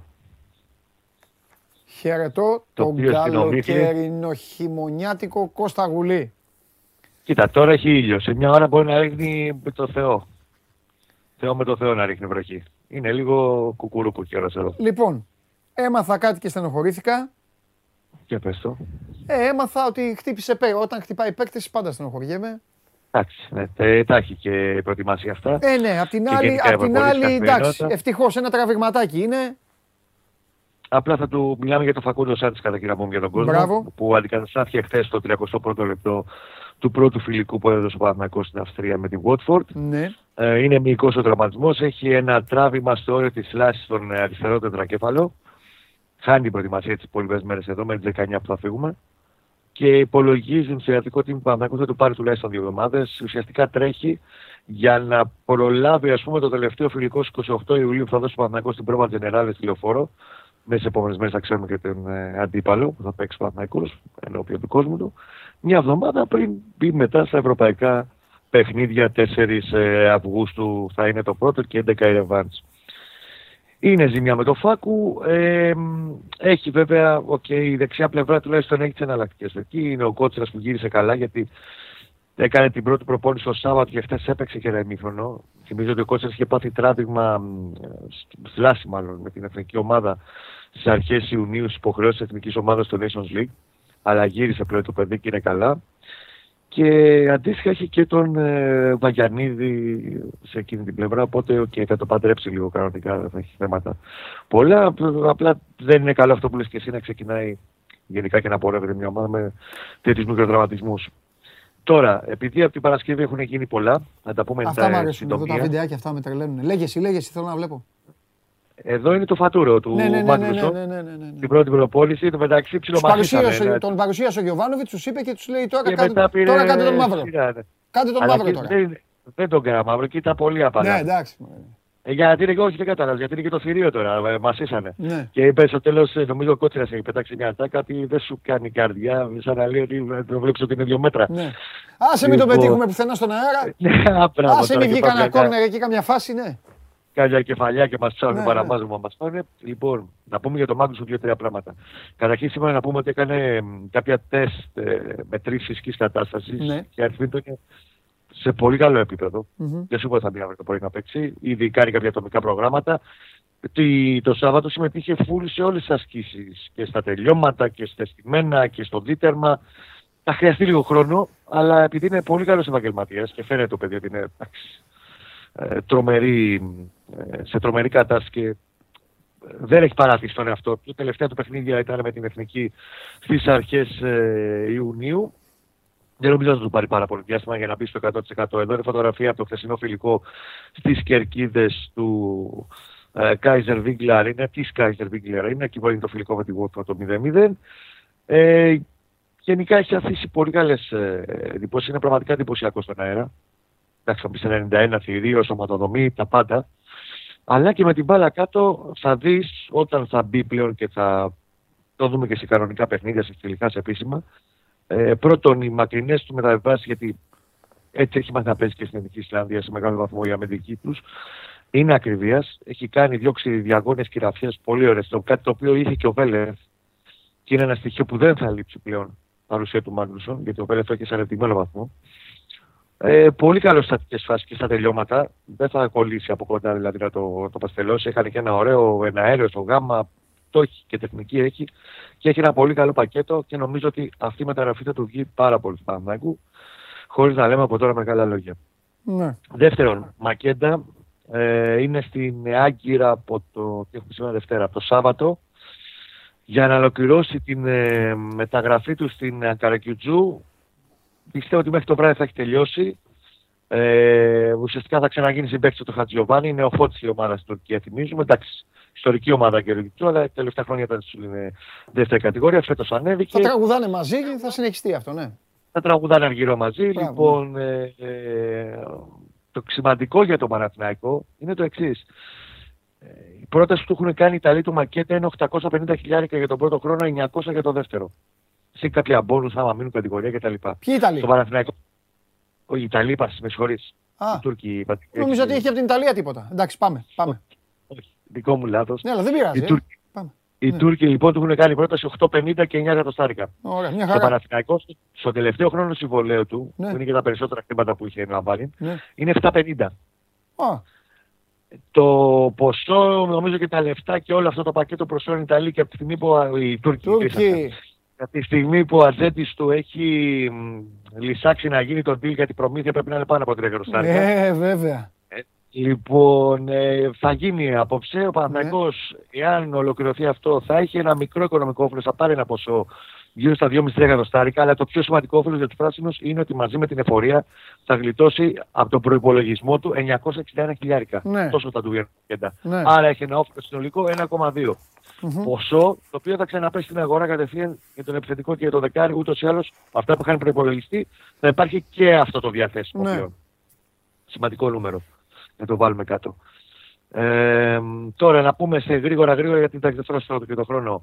Ε, σημαντική είδηση, συμβολική όπως θες πες την, ε, γιατί εγώ μου αρέσει να κρατάω τις σημειολογίες ορισμένων κινήσεων.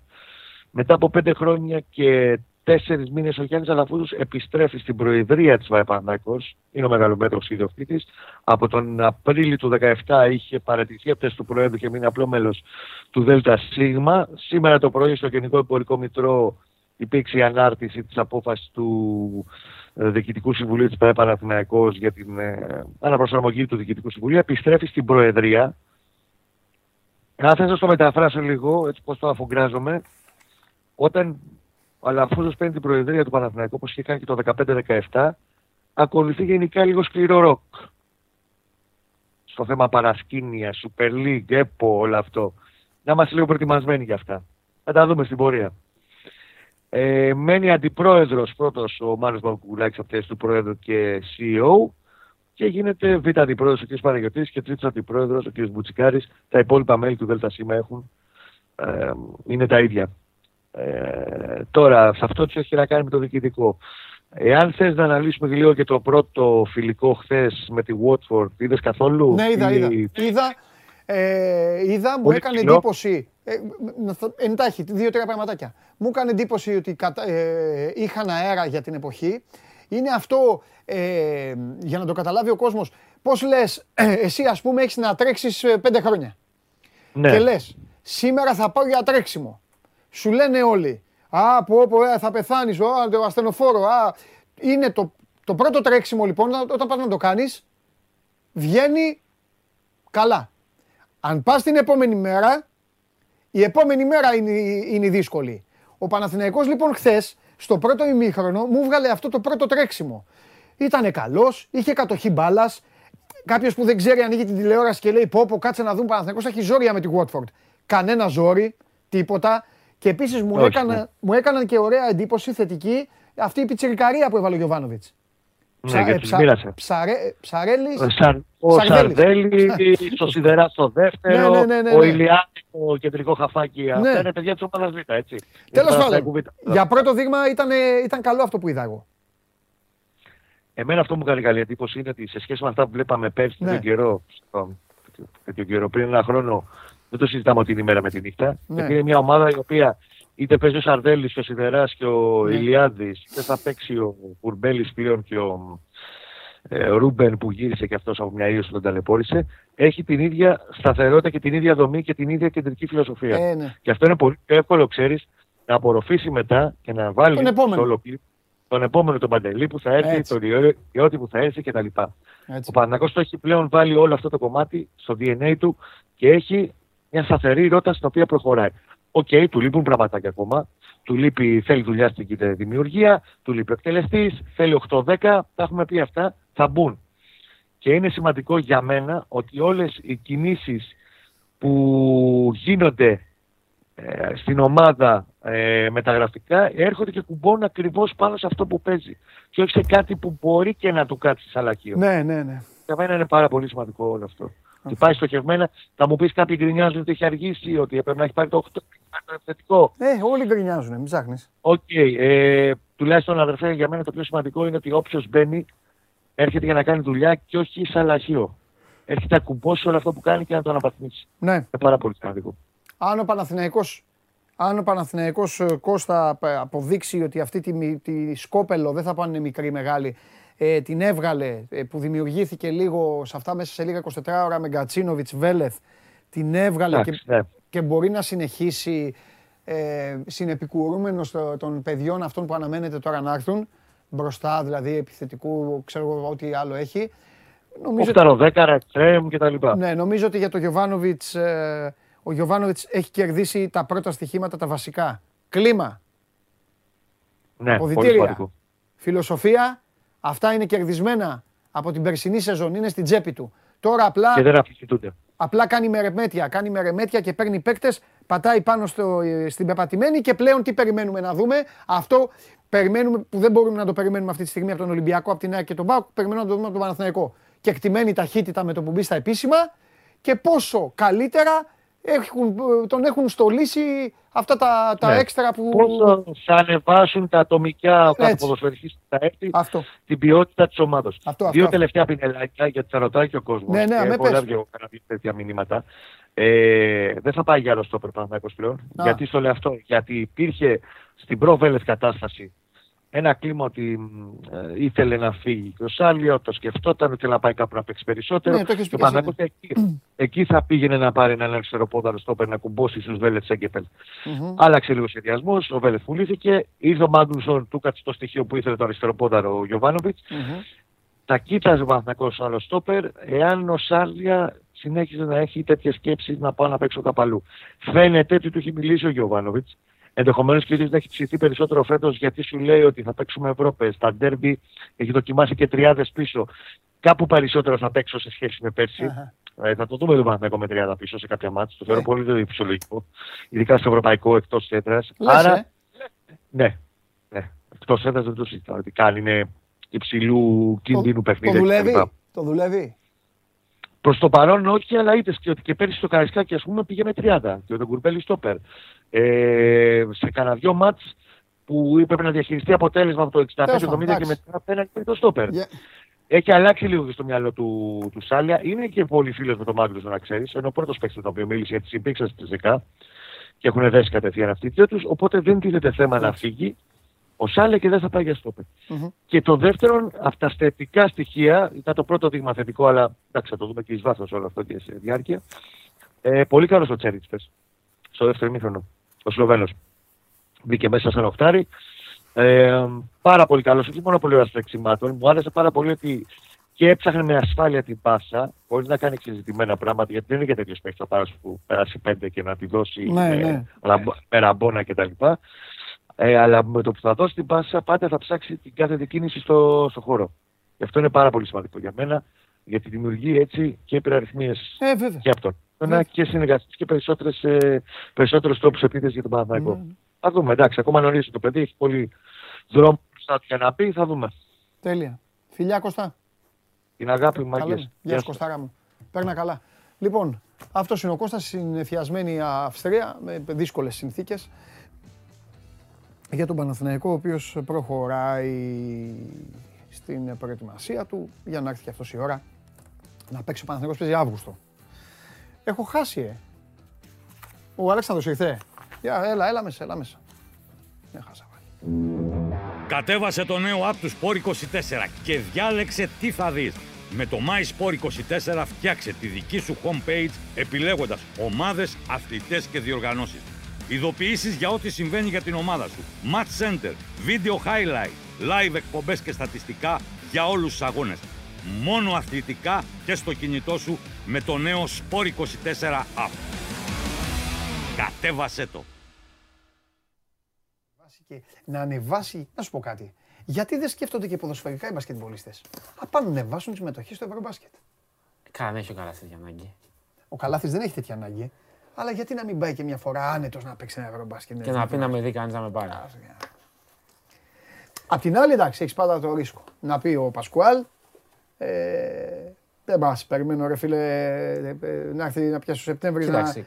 να βγουν τα, κοντο, τα μακριμάνικα. Κανείς δεν μπορεί να περιμένει μέχρι το Σεπτέμβριο να πάρει τέτοιο παίχτη. Δηλαδή δεν είναι να πεις ότι περιμένει στην αγορά για ένα ψηλό, για ένα σκόρερ, για κάτι. Οι ομάδες, οι σωστοί οργανισμοί, τον Boeing τον, βγάζουν, τον, τον βρίσκουν από την πρώτη στιγμή. Ναι. Δεν περιμένουν δηλαδή το Boeing για να χτίσουν τους υπόλοιπους. Πρώτα βρίσκουν τον Boeing και μετά βάζουν γύρω του τι, τι χαρακτηριστικά. Έτσι έκανε και ο Ολυμπιακός πέρσι με το Σλούγα και το Walkup. Βρήκε αυτού που ήθελε στον Έσο και βγάλε γύρω-γύρω τους υπόλοιπους. Δεν πάω να πα ανάποδα. Ναι. Ωραία. Λέγε, Walters. Κατά τα φαινόμενα, ναι, είναι πολύ πιο απλή η περίπτωσή του. Είναι μάλλον η πιο απλή περίπτωση. Το ξέρει ο Ράντονιτς, είναι χαμηλό το κασέ του. Είναι παίκτης ο οποίος έχει παίξει στην Ευρωλίγκα, άρα δεν χρειάζεται χρόνο προσαρμογής. Είναι παιδί του προπονητή, θα κάνει β- τα βασικά καλά, δεν θα κάνει τίποτα παραπάνω, τίποτα παρακάτω.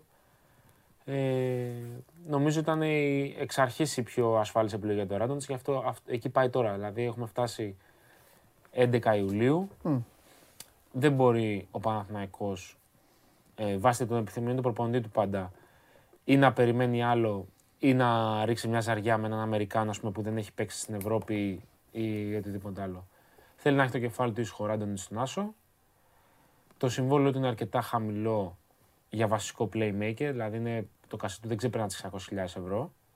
Οπότε το υπόλοιπο χρήμα θα πάει και στο 2 και στο 4. Και στο 2 έχει να κάνει και με τη λογική του ότι ο Γκριγκόνης παίρνει... Η αδυναμία σου. Ναι, πολύ καλός παίκτης. Εσύ θα την κάνεις αυτή τη μεταγραφή άμα γίνει. Αγαπημένος εδώ και χρόνια. Ναι.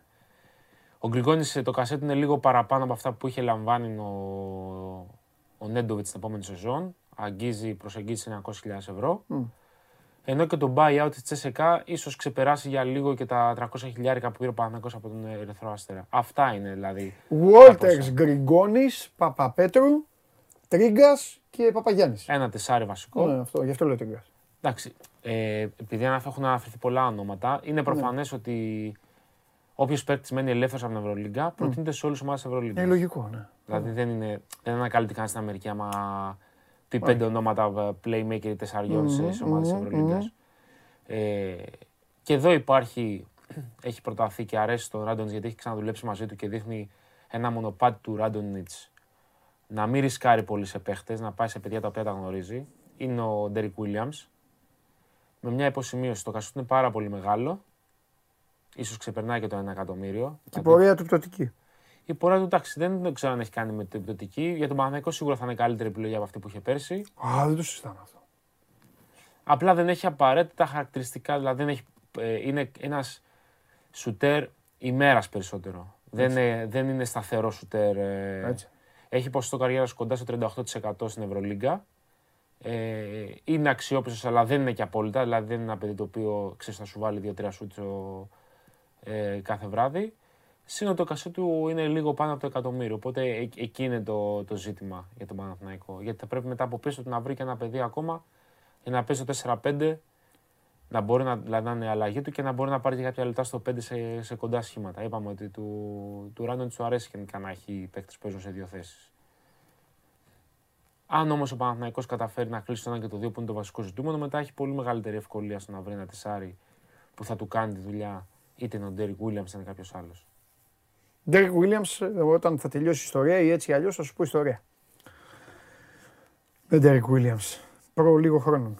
Λοιπόν. Ε, τι πιστεύεις, θα το πάει γρήγορα; Θα ακολουθήσει τον Ολυμπιακό Παναθηναϊκός σε ταχύτητα; Κοίταξε, το... Γιατί ο Ολυμπιακός δεν, Ναι, ο μια Ολυμπιακός δουλειά έχει τώρα δεν ακόμα. έχει. Μέχρι τις 20 Ένα είναι- ψηλό και ένα δέκατο τρίτο. Ναι. Ε, και μέχρι τις 20 θα τον πάει, Να ο- ο Σάς θα περιμένει- πάει στους 20 θα τον πάει. Ναι, ναι, ναι. Κοίταξε, το, το βασικό του Παναθηναϊκού είναι να τελειώσει αυτές τις μέρες το θέμα του Άσου. Μμμ. Και επειδή το λέγαμε και νωρίτερα, μπορεί να μην το πιάσει ο κόσμος. Ο Καλάθι δεν έχει πρόβλημα να το περιμένει, να περιμένει μέχρι την τελευταία στιγμή για να πάει εκεί που είναι να πάει. Ούτε έχει ζήτημα το που θα πάει ακριβώς. Δηλαδή δεν είναι ότι ο Παναθηναϊκός και η Φενέρ είναι μοναδικές του επιλογές. Αν δεν πάρει τα χρήματα που θέλει να πάρει από την Παρσελόνα, δεν πρόκειται να φύγει. Είπες ο Παναθηναϊκός και η Φενέρ. Ναι. Αφού η Zenit. Η Zenit είναι εκτός Ευρωλίγκα. Εντάξει, είναι ομάδα που είναι εκτός Α, εντάξει, εντάξει, το πας, ε, ναι, εντάξει. Μιλάω για τις ομάδες οι οποίες παίζουν Ευρωλίγκα. Πάντως, Ναι. ε, για να καταλάβει και ο κόσμος, επειδή είπαμε ότι ο Ράντον θέλει. Αν στον και Άσο- εγώ τον Νικ χρόνια τώρα τον έχω κόψει ότι ε, έχει δικό του. Το λέω με, με, με καλοσυνάτα το λέω. Έχει δικό του Θεό. Δεν κολώνει να παίρνει αποφάσεις. Μαζί δεν τα λέγαμε κιόλας. Ναι, δεν έχει- Που σηκώθηκε και πήγε στην Αγία Πετρούπολη όταν λέγανε όλοι σιγά μην πάει και ο Στη Καλάθης. Λοκομοτίβ, ναι, Στη στη Λοκομοτίβ. Λοκομοτίβ, ναι. Δεν έχει ανάγκη ο Ναι, Καλάθι, στη ούτε θα αποφασίσει με βάση το συνέστημα γιατί είναι Έλληνας και να γυρίσει στην Ελλάδα, ούτε θα, Όχι, θα πει ναι. δεν πάω εκεί γιατί δεν παίζει Ευρωλίγκα ή Zenit. Ακριβώς. Εκεί το πήγα. Δεν το πήγα εγώ έχει στον τέτοιους Παναθηναϊκό. συνδυασμούς. Το πήγα είναι, στις είναι διοργανώσεις. επαγγελματίας. Ναι, ναι, ναι. Καλά κάνει και είναι επαγγελματίας και Ναι, ναι, ναι. εξασφαλίζει το μέλλον το δικό του και της οικογένειάς του. Έτσι ακριβώς. Δεν μπορεί κανένα να του πει γιατί πάει εκεί και πάει αλλού. Όλοι οι επαγγελματίες που είμαστε θα Ναι. εκεί που νιώθουν πιο άνετα και πιο όμορφα. να Ναι, πάνε. ναι, ναι. Ε, αυτή τη στιγμή οι πληροφορίες λένε ότι η, η Μπαρσελόνα από το 1,8 του συμβολέου για την επόμενη σεζόν του, προσ, του έχει προσφέρει ως, ως ποσό αποζημίωσης κοντά στο 1 εκατομμύριο. Η απόσταση είναι μεγάλη από αυτά τα χρήματα που θέλει να πάρει ο Καλάθι από εκεί και γι' αυτό θα περιμένει όσο χρειαστεί. Δηλαδή, ε, αν δεν είχαμε το Ευρωμπάσκετ, ο Καλάθι θα πήγαινε και στην πρώτη, πρώτη προπόνηση της Παρσελόνας. Δηλαδή και βάσει συμβολέου θα πρέπει να το κάνει αυτό. Ούτε θα μπει στη διαδικασία να κάνει σκόντες στα χρήματα που θέλει να πάρει ως αποζημίωση, ούτε θα πιέσει Ναι. για να τα πάρει μια ώρα αρχίτερα. Μέχρι να φτάσει εκεί που θέλει. Θα πρέπει κάποια στιγμή και η πλευρά του και η πλευρά της Μπαρσελόνα να, να κάνουν μισό βήμα πίσω η κάθε μία για να βρεθεί λύση. Για να μην φτάσει η Μπαρσελόνα στο σημείο να μπει σε Μτέβης και να έχει ακόμα ένα συμβόλαιο στην πλάτη της που δεν θα ξέρει πώς θα το πληρώσει και πώς θα το ε, βγάλει από πάνω της. Γιατί πολύ απλά ο Καλάς ακόμα και σε Μτέβρος να μπει μπορεί να πάει κάπου ακόμα και στην Ευρωλίγκα. Να έχει ένα, ένα καλό ρόλο. Ναι. Και μην ξεχνάμε πως ο Καλάς επειδή είναι 33 είναι σημαντικό για τον ίδιο. Ναι, τελευταίο συμβόλαιο. Καλό Μπράβο, που τα λέει. χρόνια συμβολέου. Δηλαδή, βέβαια. το ότι ο Παναθηναϊκός πήγε από το διετέ στο τριετές έχει να κάνει πιο πολύ με την εξασφάλιση ε, Του εφάπαξ. του 36-37. Πώς θα, το συμβόλαιο που θα πάρεις στο 36-37, όχι με το συμβόλαιο που θα πάρει τώρα. Αλλά ο Καλάθης θέλει να συνδυάσει και τα δύο, και χρονική διάρκεια και χρήματα, με αυτά που θεωρεί ότι πρέπει να πάρει. Ναι, το ναι. οποίο είναι απολύτως θεμητό και κατανοητό. Ναι. Ε, για το 4 μας είπες. Ε, πέρα από Γκριγκόνης παίζει τίποτα άλλο; Γιατί εντάξει δεν είναι σίγουρο ότι θα είναι ο Γκριγκόνης. Δεν είναι σίγουρο, αλλά η επιλογή του Γκριγκόνης έχει να κάνει και με τη θέση, το θέμα του Νέιτ Walters. Δηλαδή ότι ο Παναθηναϊκός... Περισσεύει και χρήμα θες να πεις. Και όχι μόνο αυτό, ο Παναθηναϊκός ότι άρχισε να αρχίσει να τρέχει από την προηγούμενη εβδομάδα το θέμα του Γκριγκόνης. Ε, δείχνει ότι υπήρχε η, η πλήρης αντίληψη των δυσκολιών της περίπτωσης του Καλάθι. Γιατί άμα παίρνει τον, αν ο Παναθηναϊκός ήξερε ότι θα κλείσει τον Καλάθι αργά ή γρήγορα, θα κοίταζε περισσότερο σκόρερ Παύλα Σουτέρ στο 2 και όχι ένα παιδί το οποίο είναι και δημιουργός από το θέση 2 όπως είναι ο Γκριγκόνης. Ε, για να έχει εξασφαλισμένοι δύο παίκτες στην πεντάδα που μπορούν να, να λειτουργήσουν ως δημιουργοί. Δηλαδή Ναι. είτε το Walters Γκριγκόνης, είτε το Walters ε, Lee, είτε το Lee Γκριγκόνης. Όλα αυτά ταιριάζουν μεταξύ τους. Ναι. Ε, εμπροκειμένου το ενδιαφέρον με τον Γκριγκόνης είναι όπως, ε, όπως στην περίπτωση του Καλάθι με την Παρσελώνα το συμβόλαιο αποτελεί πρόβλημα. Ε, είναι παράδοξο αυτό που θα πούμε, αλλά στην περίπτωση του Γκριγκόνης ε, αποτελεί κέρδος για τον Παναθηναϊκό. Το ότι ο Γκριγκόνης έχει συμβόλαιο. Γιατί το λέμε αυτό, γιατί ο βασικός ανταγωνιστής, βασική ομάδα η οποία έχει εκφράσει επίσης πολύ ενδιαφέρον για τον παίκτη, η Ζάλγκυρης, ε, θα είχε ε, με μεγάλη διαφορά κιόλας τον πρώτο λόγο να τον υπογράψει έναντι του Παναθηναϊκού αν ο παίκτης ήταν ελεύθερος. Και οι λόγοι είναι προφανείς. Πρώην αρχηγός της, Λιθουανός, παιδί της ομάδας, ξέρει τα πάντα. Ε, προκειμένου όμως το γεγονός ότι η σχέση της Τσέσεκα με τη Ζάλγκυρης είναι στο χειρότερο σημείο που θα μπορούσαν να υπάρξουν για μια σειρά από λόγους με αποκορύφωμα τον πόλεμο στην Ουκρανία και το γεγονός ότι η Ζάλγκη ήταν η πρώτη ομάδα της Ευρωλίγας η οποία έχει αρνηθεί μέσω ανακοίνωσης κιόλας να παίξει με ρωσική ομάδα πριν ακόμα ληφθεί η απόφαση της Ευρωλίγκα ότι αποβάλλονται ρωσικές ομάδες. Ε, δείχνει ότι η Τσεσεκά προτιμά για τους δικούς του λόγους να δώσει τον ε, Γκριγκόνη στον Παναθηναϊκό ή αν προτιμάμε σε οποιαδήποτε ομάδα πλην της Ζάλγκη. Ναι, για λόγους έχουν αυτά τα. Ναι. Τα- εντάξει. Παρά να τον- Κοινωνικό, να- να- πολιτικό. Είναι πιο πολύ πολιτικό το- το Συναισθήμα. ζήτημα, ναι. ε, Παρά να τον δώσει στη, στη Ζάλγκη. Ναι. Εκεί λοιπόν ο Παναθηναϊκός έχει έναν σε εισαγωγικά σύμμαχο, Ναι. ε, ξέροντας ότι για να πάει οπουδήποτε ο Γκριγκόνης πρέπει πρώτα έτσι σε να πει, να πει ναι ή όχι. Στην Ζάλγκη δεν δείχνει διεθυμένη να πει ναι. Ε, έτσι ο Παναθηναϊκός φιλοδοξεί με αυτό το, να το πούμε έτσι, screen μπασκετικούς, με μπασκετικούς Τσέσεκα ναι. Να, να πάρει ένα παίκτη ο οποίος είναι από το, από το πάνω ράφι και κάνει τη διαφορά σε οποιαδήποτε ομάδα της Ευρωλίγκας. Ε, με το, με το, ο Κουντάιδης έχει ανακοινωθεί. Όχι, με τον Κουντάιτ υπάρχει μια στασιμότητα. Γιατί; Ε, δεν έχει προχωρήσει πάρα πολύ. Γιατί παίζει Έλα. πάντα ρόλο και το θέμα του Άσου. Δηλαδή, Εγώ το έχω είχαμε πει. τελειωμένο στο μυαλό. Δεν είναι τόσο τελειωμένο. Είναι, Ναι. σε, κα- είναι σε καλό σημείο. Έλα. Είναι σε καλό σημείο. Αλλά νομίζω ότι είναι πολύ βασικό για τον Παναθηναϊκό να δει τι λεφτά θα δώσει το ένα. Το είχαμε πει από την πρώτη στιγμή ότι αν δεν κλείσει το ένα να ξέρει τι λεφτά θα έχει, δεν μπορεί να κλείσει όλα τα υπόλοιπα. Με- Όταν κλείσει ο Walters, αν κλείσει με βάση τα δεδομένα που γνωρίζουμε τώρα, μετά θα είναι πολύ πιο εύκολο για τον Ράντονιτς να κατανείμει τα χρήματα και στο budget για τις υπόλοιπες θέσεις. Λοιπόν. Είναι πάντως ο Γκουντάιτης το απόλυτο φαβορή για να πλαισιώσει τον, το Παπαγιάννη στη θέση του center. Και για να ελαφρύνω λίγο τώρα την κουβέντα, να τη χαλαρώσω, ε, σκέφτηκα τώρα κάτι, μία συνθήκη εργασίας για τον Παναθηναϊκό, η οποία εμένα προσωπικά δεν μου αρέσει καθόλου, με Walters, Γκριγκόνης, αν δεν πάρει Derek Williams Ναι. και έπαιρνε έναν Peters, ξέρω εγώ, ένα τέτοιο δεσάρι, θα είχε πέντε λευκούς. Βασική πεντάδα πέντε λευκών. Και Α, πίσω Γκουντάιτης και αυτά. Δεν μου αρέσει καθόλου. Εγώ θέλω, πιστεύω πολύ στις ε, δυνατότητες των Αμερικάνων, των ομάδων και όλα αυτά που... που... Εντάξει, αθλητικότητα δεν έχει να Εντάξει, κάνει ρε. απαραίτητα. Δεν έχει να κάνει, αλλά Αλλά εντάξει. δεν- ναι. Το Και λες σε αυτό επίπεδο θα- αθλητικότητα. Ναι, ναι, το βλέπω σε αθλητικότητα και σε θέμα, ρε παιδί μου, ο- όπως προχωράει η τεχνική του αθλήματος, το, το ξέρεις και εσύ καλά, προχωράνε, ε, προχωράνε και όλες οι σωματικές δυνάμεις που έχουν και οι άνθρωποι Ναι, κάνουν αυτοί είναι διαφορά. πιο δυνατοί, πιο έχουν τη διαφορά. Ε, και δεν θυμάμαι, αν, αν το έκανε αυτό ο Παναθηναϊκός, δεν, δεν ξέρω αν πόσα χρόνια έχει να το κάνει αυτή η ομάδα. Εντάξει, το Ναι, έτσι κάνε, δεν το το, βλέπαμε. κα- το κάνε πέρσι σε μεγάλο βαθμό η- ο Ερυθρός. Γιατί είχε μόνο τον Όστιν Χόλινς ως, ε, Τον είχε όμως πενταδάτο. Όχι πάντα, γιατί είχε και τα Ναι, θέματα του. έχεις δίκιο, έχεις δίκιο. Κάποιες Αλλά- φορές έχει. Έχεις δίκιο. Αλλά πήγαινε σε αυτή τη Έχεις λογική. δίκιο. Εγώ είμαι με coach Haskins όμως Πέντε και θέλω να βλέπω, ναι, ναι, ναι, θέλω να βλέπω έτσι. Hoosiers και τα λοιπά. Ναι, ναι, ναι, ναι, ναι. Αεροπλάνα, όπως τα λέω. Από πάνω να πε- να πετάνε και αυτά. Μ' αρέσει Εντάξει, πολύ. το, το καλό για τον Παναθηναϊκό, αν Ναι. κλείσει το θέμα του Γκριγκόντζ, γιατί το θεωρώ πολύ σημαντικό. Ναι. Όχι μόνο γιατί πρόκειται για τον παίκτη που θα καλύψει το κενό του Νέντοβιτς με ό,τι αυτό συνεπάγεται. Ναι. Γιατί ο Νέντοβιτς ήταν το Α και το Μέγα του Παναθηναϊκού. Έχει να κάνει με τη λογική ότι είναι ένας παίκτης ο οποίος μπορεί να δημιουργήσει, μπορεί να εκτελέσει, έχει προσωπικότητα. Γιατί δεν πρέπει να ξεχνάμε ότι στη Ζάλγκη της οποίας ηγήθηκε, Μμμ, μμμ. η Ζάλγκη ήταν σε ανώτερο επίπεδο του Παναθηναϊκό Ναι. τα χρόνια που ο Γκριγκόνης είχε βασικό ρόλο. Ναι, Σε ανώτερο επίπεδο του Παναθηναϊκού της τελευταίας διετίας, έτσι. ναι. Ε, έχει προσωπικότητα. Για Λιθουανός είναι και λίγο παραπάνω. Πώς να, να το να το χρησιμοποιήσουμε. Αλήθης. Ναι, μπράβο. Τσόγλανος. μπράβο. Ε, βέβαια, τα Χαίρομαι λέω. που τα λες. εσύ. Ε, ναι, τε- Είναι παραπάνω από το συνηθισμένο για, τη, για την ιδιοσυγκρασία της χώρας. Ε, και πάνω, Ναι. Καλά στοιχεία. Είναι, είναι, και πάνω απ' όλα είναι παίζει- Γιασκεβίτσιος. Ναι, σε παι- αυτό. παίζει και άμυνα. Ναι. Δηλαδή είναι ένα παιδί το οποίο δεν θα, επειδή έχει το ταλέντο μπροστά, θα μελήσει το τι πρέπει Ναι. να κάνει πίσω. Έχει μέγεθος για τη θέση του. Ε, είναι μια περίπτωση που έχει το, το πακέτο και νομίζω ότι Μμμ, μμμ. είναι ε, πώς να το πω, αναβάθμιση για τον Παναθηναϊκό το ότι θα τον έχει.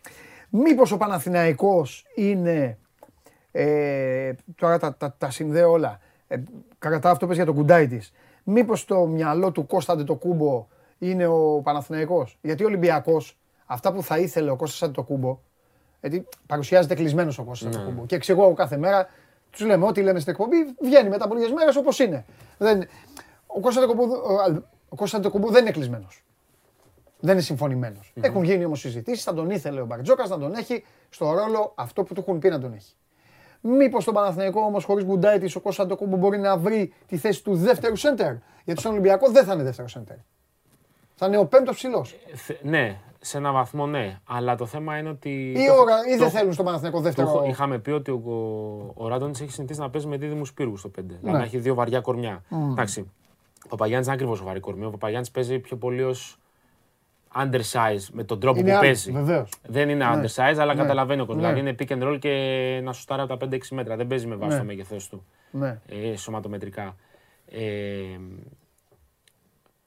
απλά εκεί ο Παναθηναϊκός ήταν πάρα πολύ αδύναμος οτιδήποτε έχει να κάνει με την άμυνα κοντά στο καλάθι. Ναι. Και είδαμε πόσο τον πλήγωσε πέρσι, ειδικά το ματσάρι με τον Ολυμπιακό, το συγκεκριμένο ζήτημα. Δηλαδή το, το βασικότερο πρόβλημα που είχε να, να καμουφλάρει σε αυτές τις περιπτώσεις. Για μένα εκεί είναι ο αστερίσκος μου. Γιατί το να πάει μόνο με τον ε, Κώστα Ντοκούμπο ως δεύτερο ψηλό, ως δεύτερο στο 5, είναι ένα, ένα ρίσκο. ναι. Μάλιστα. Εγώ τον Γκουντάιτις θα έπαιρνα. Αλλά εντάξει. Κι εγώ. οκ, σου λέω, ναι. Κοιτάξτε, το ιδεατό είναι και Γκουντάιτις και Αντετοκούνμπο. Αλλά δεν βγαίνουν μετά τα κουτιά. Ε, εντάξει μετά, ναι. Δεν βγαίνουν. Δεν βγαίνει. Και θα σε ρωτήσω κάτι τελευταίο για τον Κώστα Αντετοκούνμπο και σε αφήνω. Είσαι ο Κώστας Αντετοκούνμπο. Πού σε, συ- αν βάλουμε τις ελληνικές ομάδες τώρα, γιατί μπορεί το παιδί να πάει να παίξει κάπου αλλού, δεν έχει σημασία. Πού σε βολεύει να πας; Σε Παπαγιάννη Γκουντάιτης ή Φάλμπολομπόι. Δύσκολη ερώτηση. Πολύ δύσκολη ερώτηση γιατί ο ένας συμπληρώνει τον άλλο και στις δύο περιπτώσεις. Είναι, είναι ζήτημα αυτό. Γιατί ο Γκουντάιτης είναι ο φαλ σε θέμα χαρακτηριστικών και ο Παπαγιάννης είναι ο Μπολομπόη. Δεν έχεις, δηλαδή, αν ήταν φαλ γκουντάιτη, θα σου έλεγα ότι κλει- κουμπώνει πάρα πολύ καλά εκεί. Ναι. Ανάμεσα. Ναι. Θα δούμε. Σε λίγες ώρες θα έχει τελειώσει αυτό. Όχι, δεν εννοώ σήμερα. Λίγες μέρες θα τελειώσει αυτό το θέμα. Λογικά ναι. Θα τελειώσει γιατί στην περίπτωση του Ολυμπιακού ο Ολυμπιακός δεν θέλει να, θέλει να τελειώνει. Το καλύτερο είναι αυτό νομίζω για όλες τις πλευρές. Το κάνουν αυτό χρόνια οι Αγγελόπουλοι. Θέλουν μέσα στον Ιούνιο. Να μπει να Αύγουστο τελειώνει. και να ακόμα να Ναι, ναι, έχει όχι. κρεμότη δεν είναι. Ναι. Οπότε θα δούμε. Αύριο. Χαίρετε. Καλή Αύριο. συνέχεια. Φοβερός. Ο πιο χρήσιμος είσαι να Ναι. ξέρεις. Ε, βέβαια. Στη σχέση με τα ποδόσφαιρα, εσύ τα βάζεις. Μπαμ, μπαμ, μπαμ. Ούτε να με, να με ξεσηκώσεις, να πούμε τι είναι αυτά που λες, ούτε τίποτα.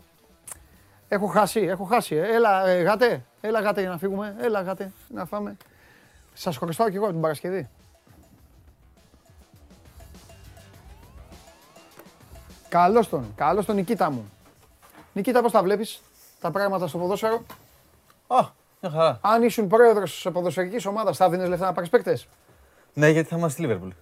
Ε, ωραία, ας τη Λίβερπουλ στην ησυχία της. Αν ήσουν, ναι, ας τη Λίβερπουλ, ας τη Λίβερπουλ. Αν ήσουν πρόεδρος ελληνικής ομάδας, θα έδινες λεφτά να πάρεις παίκτες; Πού να τα βρω; Άμα είμαι πρόεδρος της ελληνικής ομάδας, πού να τα βρω; Εννοείται θα έχεις λεφτά, θα έδινες. Ε, θα έδινα. Ναι, άμα Θα είχα λεφτά, εννοείται θα έδινα. Ωραία. Αν ήσουν προπονητής ελληνικής ομάδας, θα περίμενες να σε διώξουν ή θα υπέβαλες παρέτηση; Ούτε καν, να με διώξουν. Να σε διώξουν. Εννοείται. Ε, Εννοείται. έτσι, παλικάρι. Τι να παρετήσει αυτά, όχι. Θα είναι για λίγους. Μάλιστα. Αυτά είναι για λίγους. λοιπόν, να πω εγώ; Ναι, εμένα μου πες έχω δύο. Έχω ένα μικρό και ένα μεγάλο. Ωραία. Στο λέω για, να... για τους χρόνους, ό,τι θες. Θα πω εγώ για να μείνει δική σου η τελευταία εντύπωση. Καλύτερο θα είναι ο δικός σου, οπότε. Το δικό μου είναι πάντα καλύτερα. Εμένα είναι ψηλοσύντομο. Ωραία. Α, Ιστορίουλα είναι, αλλά σύντομη. Λοιπόν, ξυπνάει ο, ξυπνάει ο Χριστός.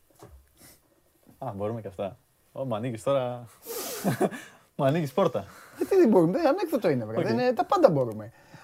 Το μόνο, το μόνο που στενοχωριέμαι είναι ότι απλά δεν μπορούμε να βρίσουμε. Ναι. Γιατί κάποια ανέκδοτα έχουν βρισιά και πηγαίνει και κολλάει. Κολλάει, αλλά τέλος Ωραία. πάντων. Έχω σκεφτεί τώρα δύο. να ξέρεις. μου άνοιξες πόρτα. Λοιπόν, ε, ξυπνάει ο Χριστός και θέλει να οργανώσει το μυστικό δείπνο. Φωνάζει λοιπόν τον, ε, τον αγαπημένο του μαθητή και του λέει Ιωάννη, πάρε του λέει στο...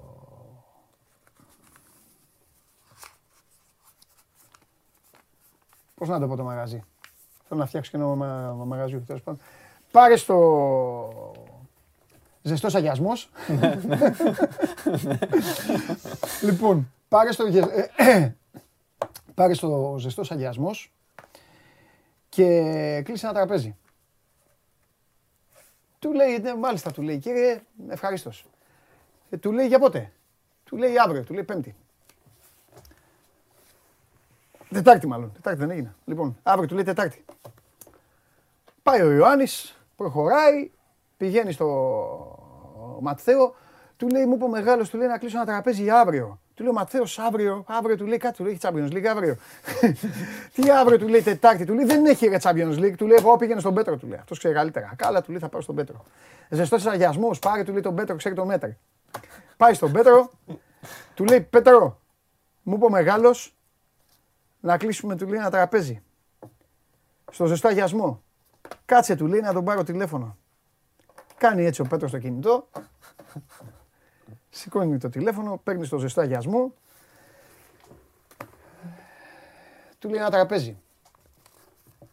Του λέει μάλιστα. Του λέει πόσα άτομα. Του λέει κύριε πόσα άτομα. 26. Ένα του λέει για 26 άτομα. Έγινε του λέει σας περιμένουμε αύριο. Πάνε την επόμενη μέρα, φτιάχνονται όλοι. Ιούδας, Μαθαίος, ε, Ιωάννης, όλοι. Σειρά. Μάρκος. Πάνε εκεί, κάθονται, τάκ. Μπαίνει ο Μέτ, καλώς ήρθατε. Πάνε να κάτσουνε, λέει εδώ περάστε καθίστε. Τους βλέπει ο Μέτρα, αρχίζουν να κάθονται στα τραπέζια. Πάει ο Χριστός, του λέει, συγγνώμη του λέει, είστε 13. Του λέει μάλιστα. Μα ζητήσατε, του λέει, τραπέζι του λέει για 26 άτομα. Θα κάτσουμε στη μία πλευρά όλοι. Τώρα να έρχεται. Ήταν καλό.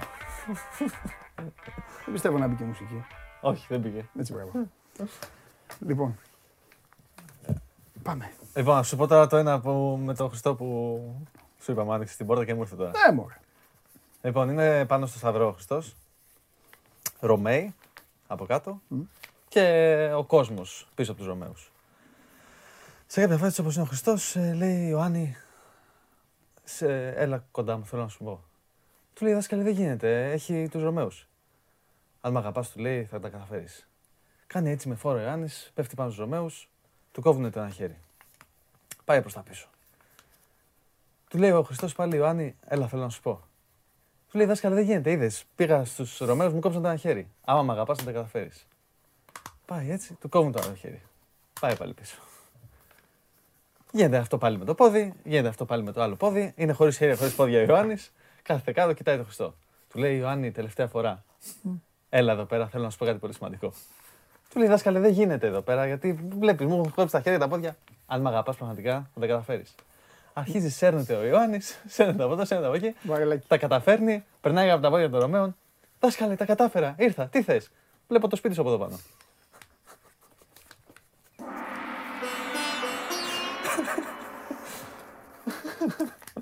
Πάμε. Λοιπόν, και το δεύτερο θα είναι το μικρό. Όταν ήμουν μικρός, μ' άρεσε να παίρνω μικρά ανθρωπάκια, να τα πετάω μέσα στο νερό και δεν βούλιαζαν με τίποτα. Ήταν επί Playmobil.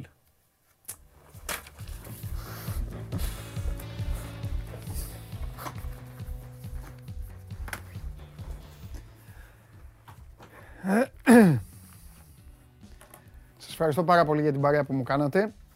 Ε, σήμερα ε, Δευτέρα υπάρχει αυτό το φιλικό του Άρη με τον Ολυμπιακό. Να χαζέψετε, να δείτε και αύριο έχουμε εμείς πάρα πολλά να πούμε πράγματα. Είμαι ο Παντελής Διαμαντόπουλος, μείνετε στο 24 για συνεχή ασταμάτητη έγκυρη ενημέρωση. Show must go on live αύριο στις 12 το μεσημέρι.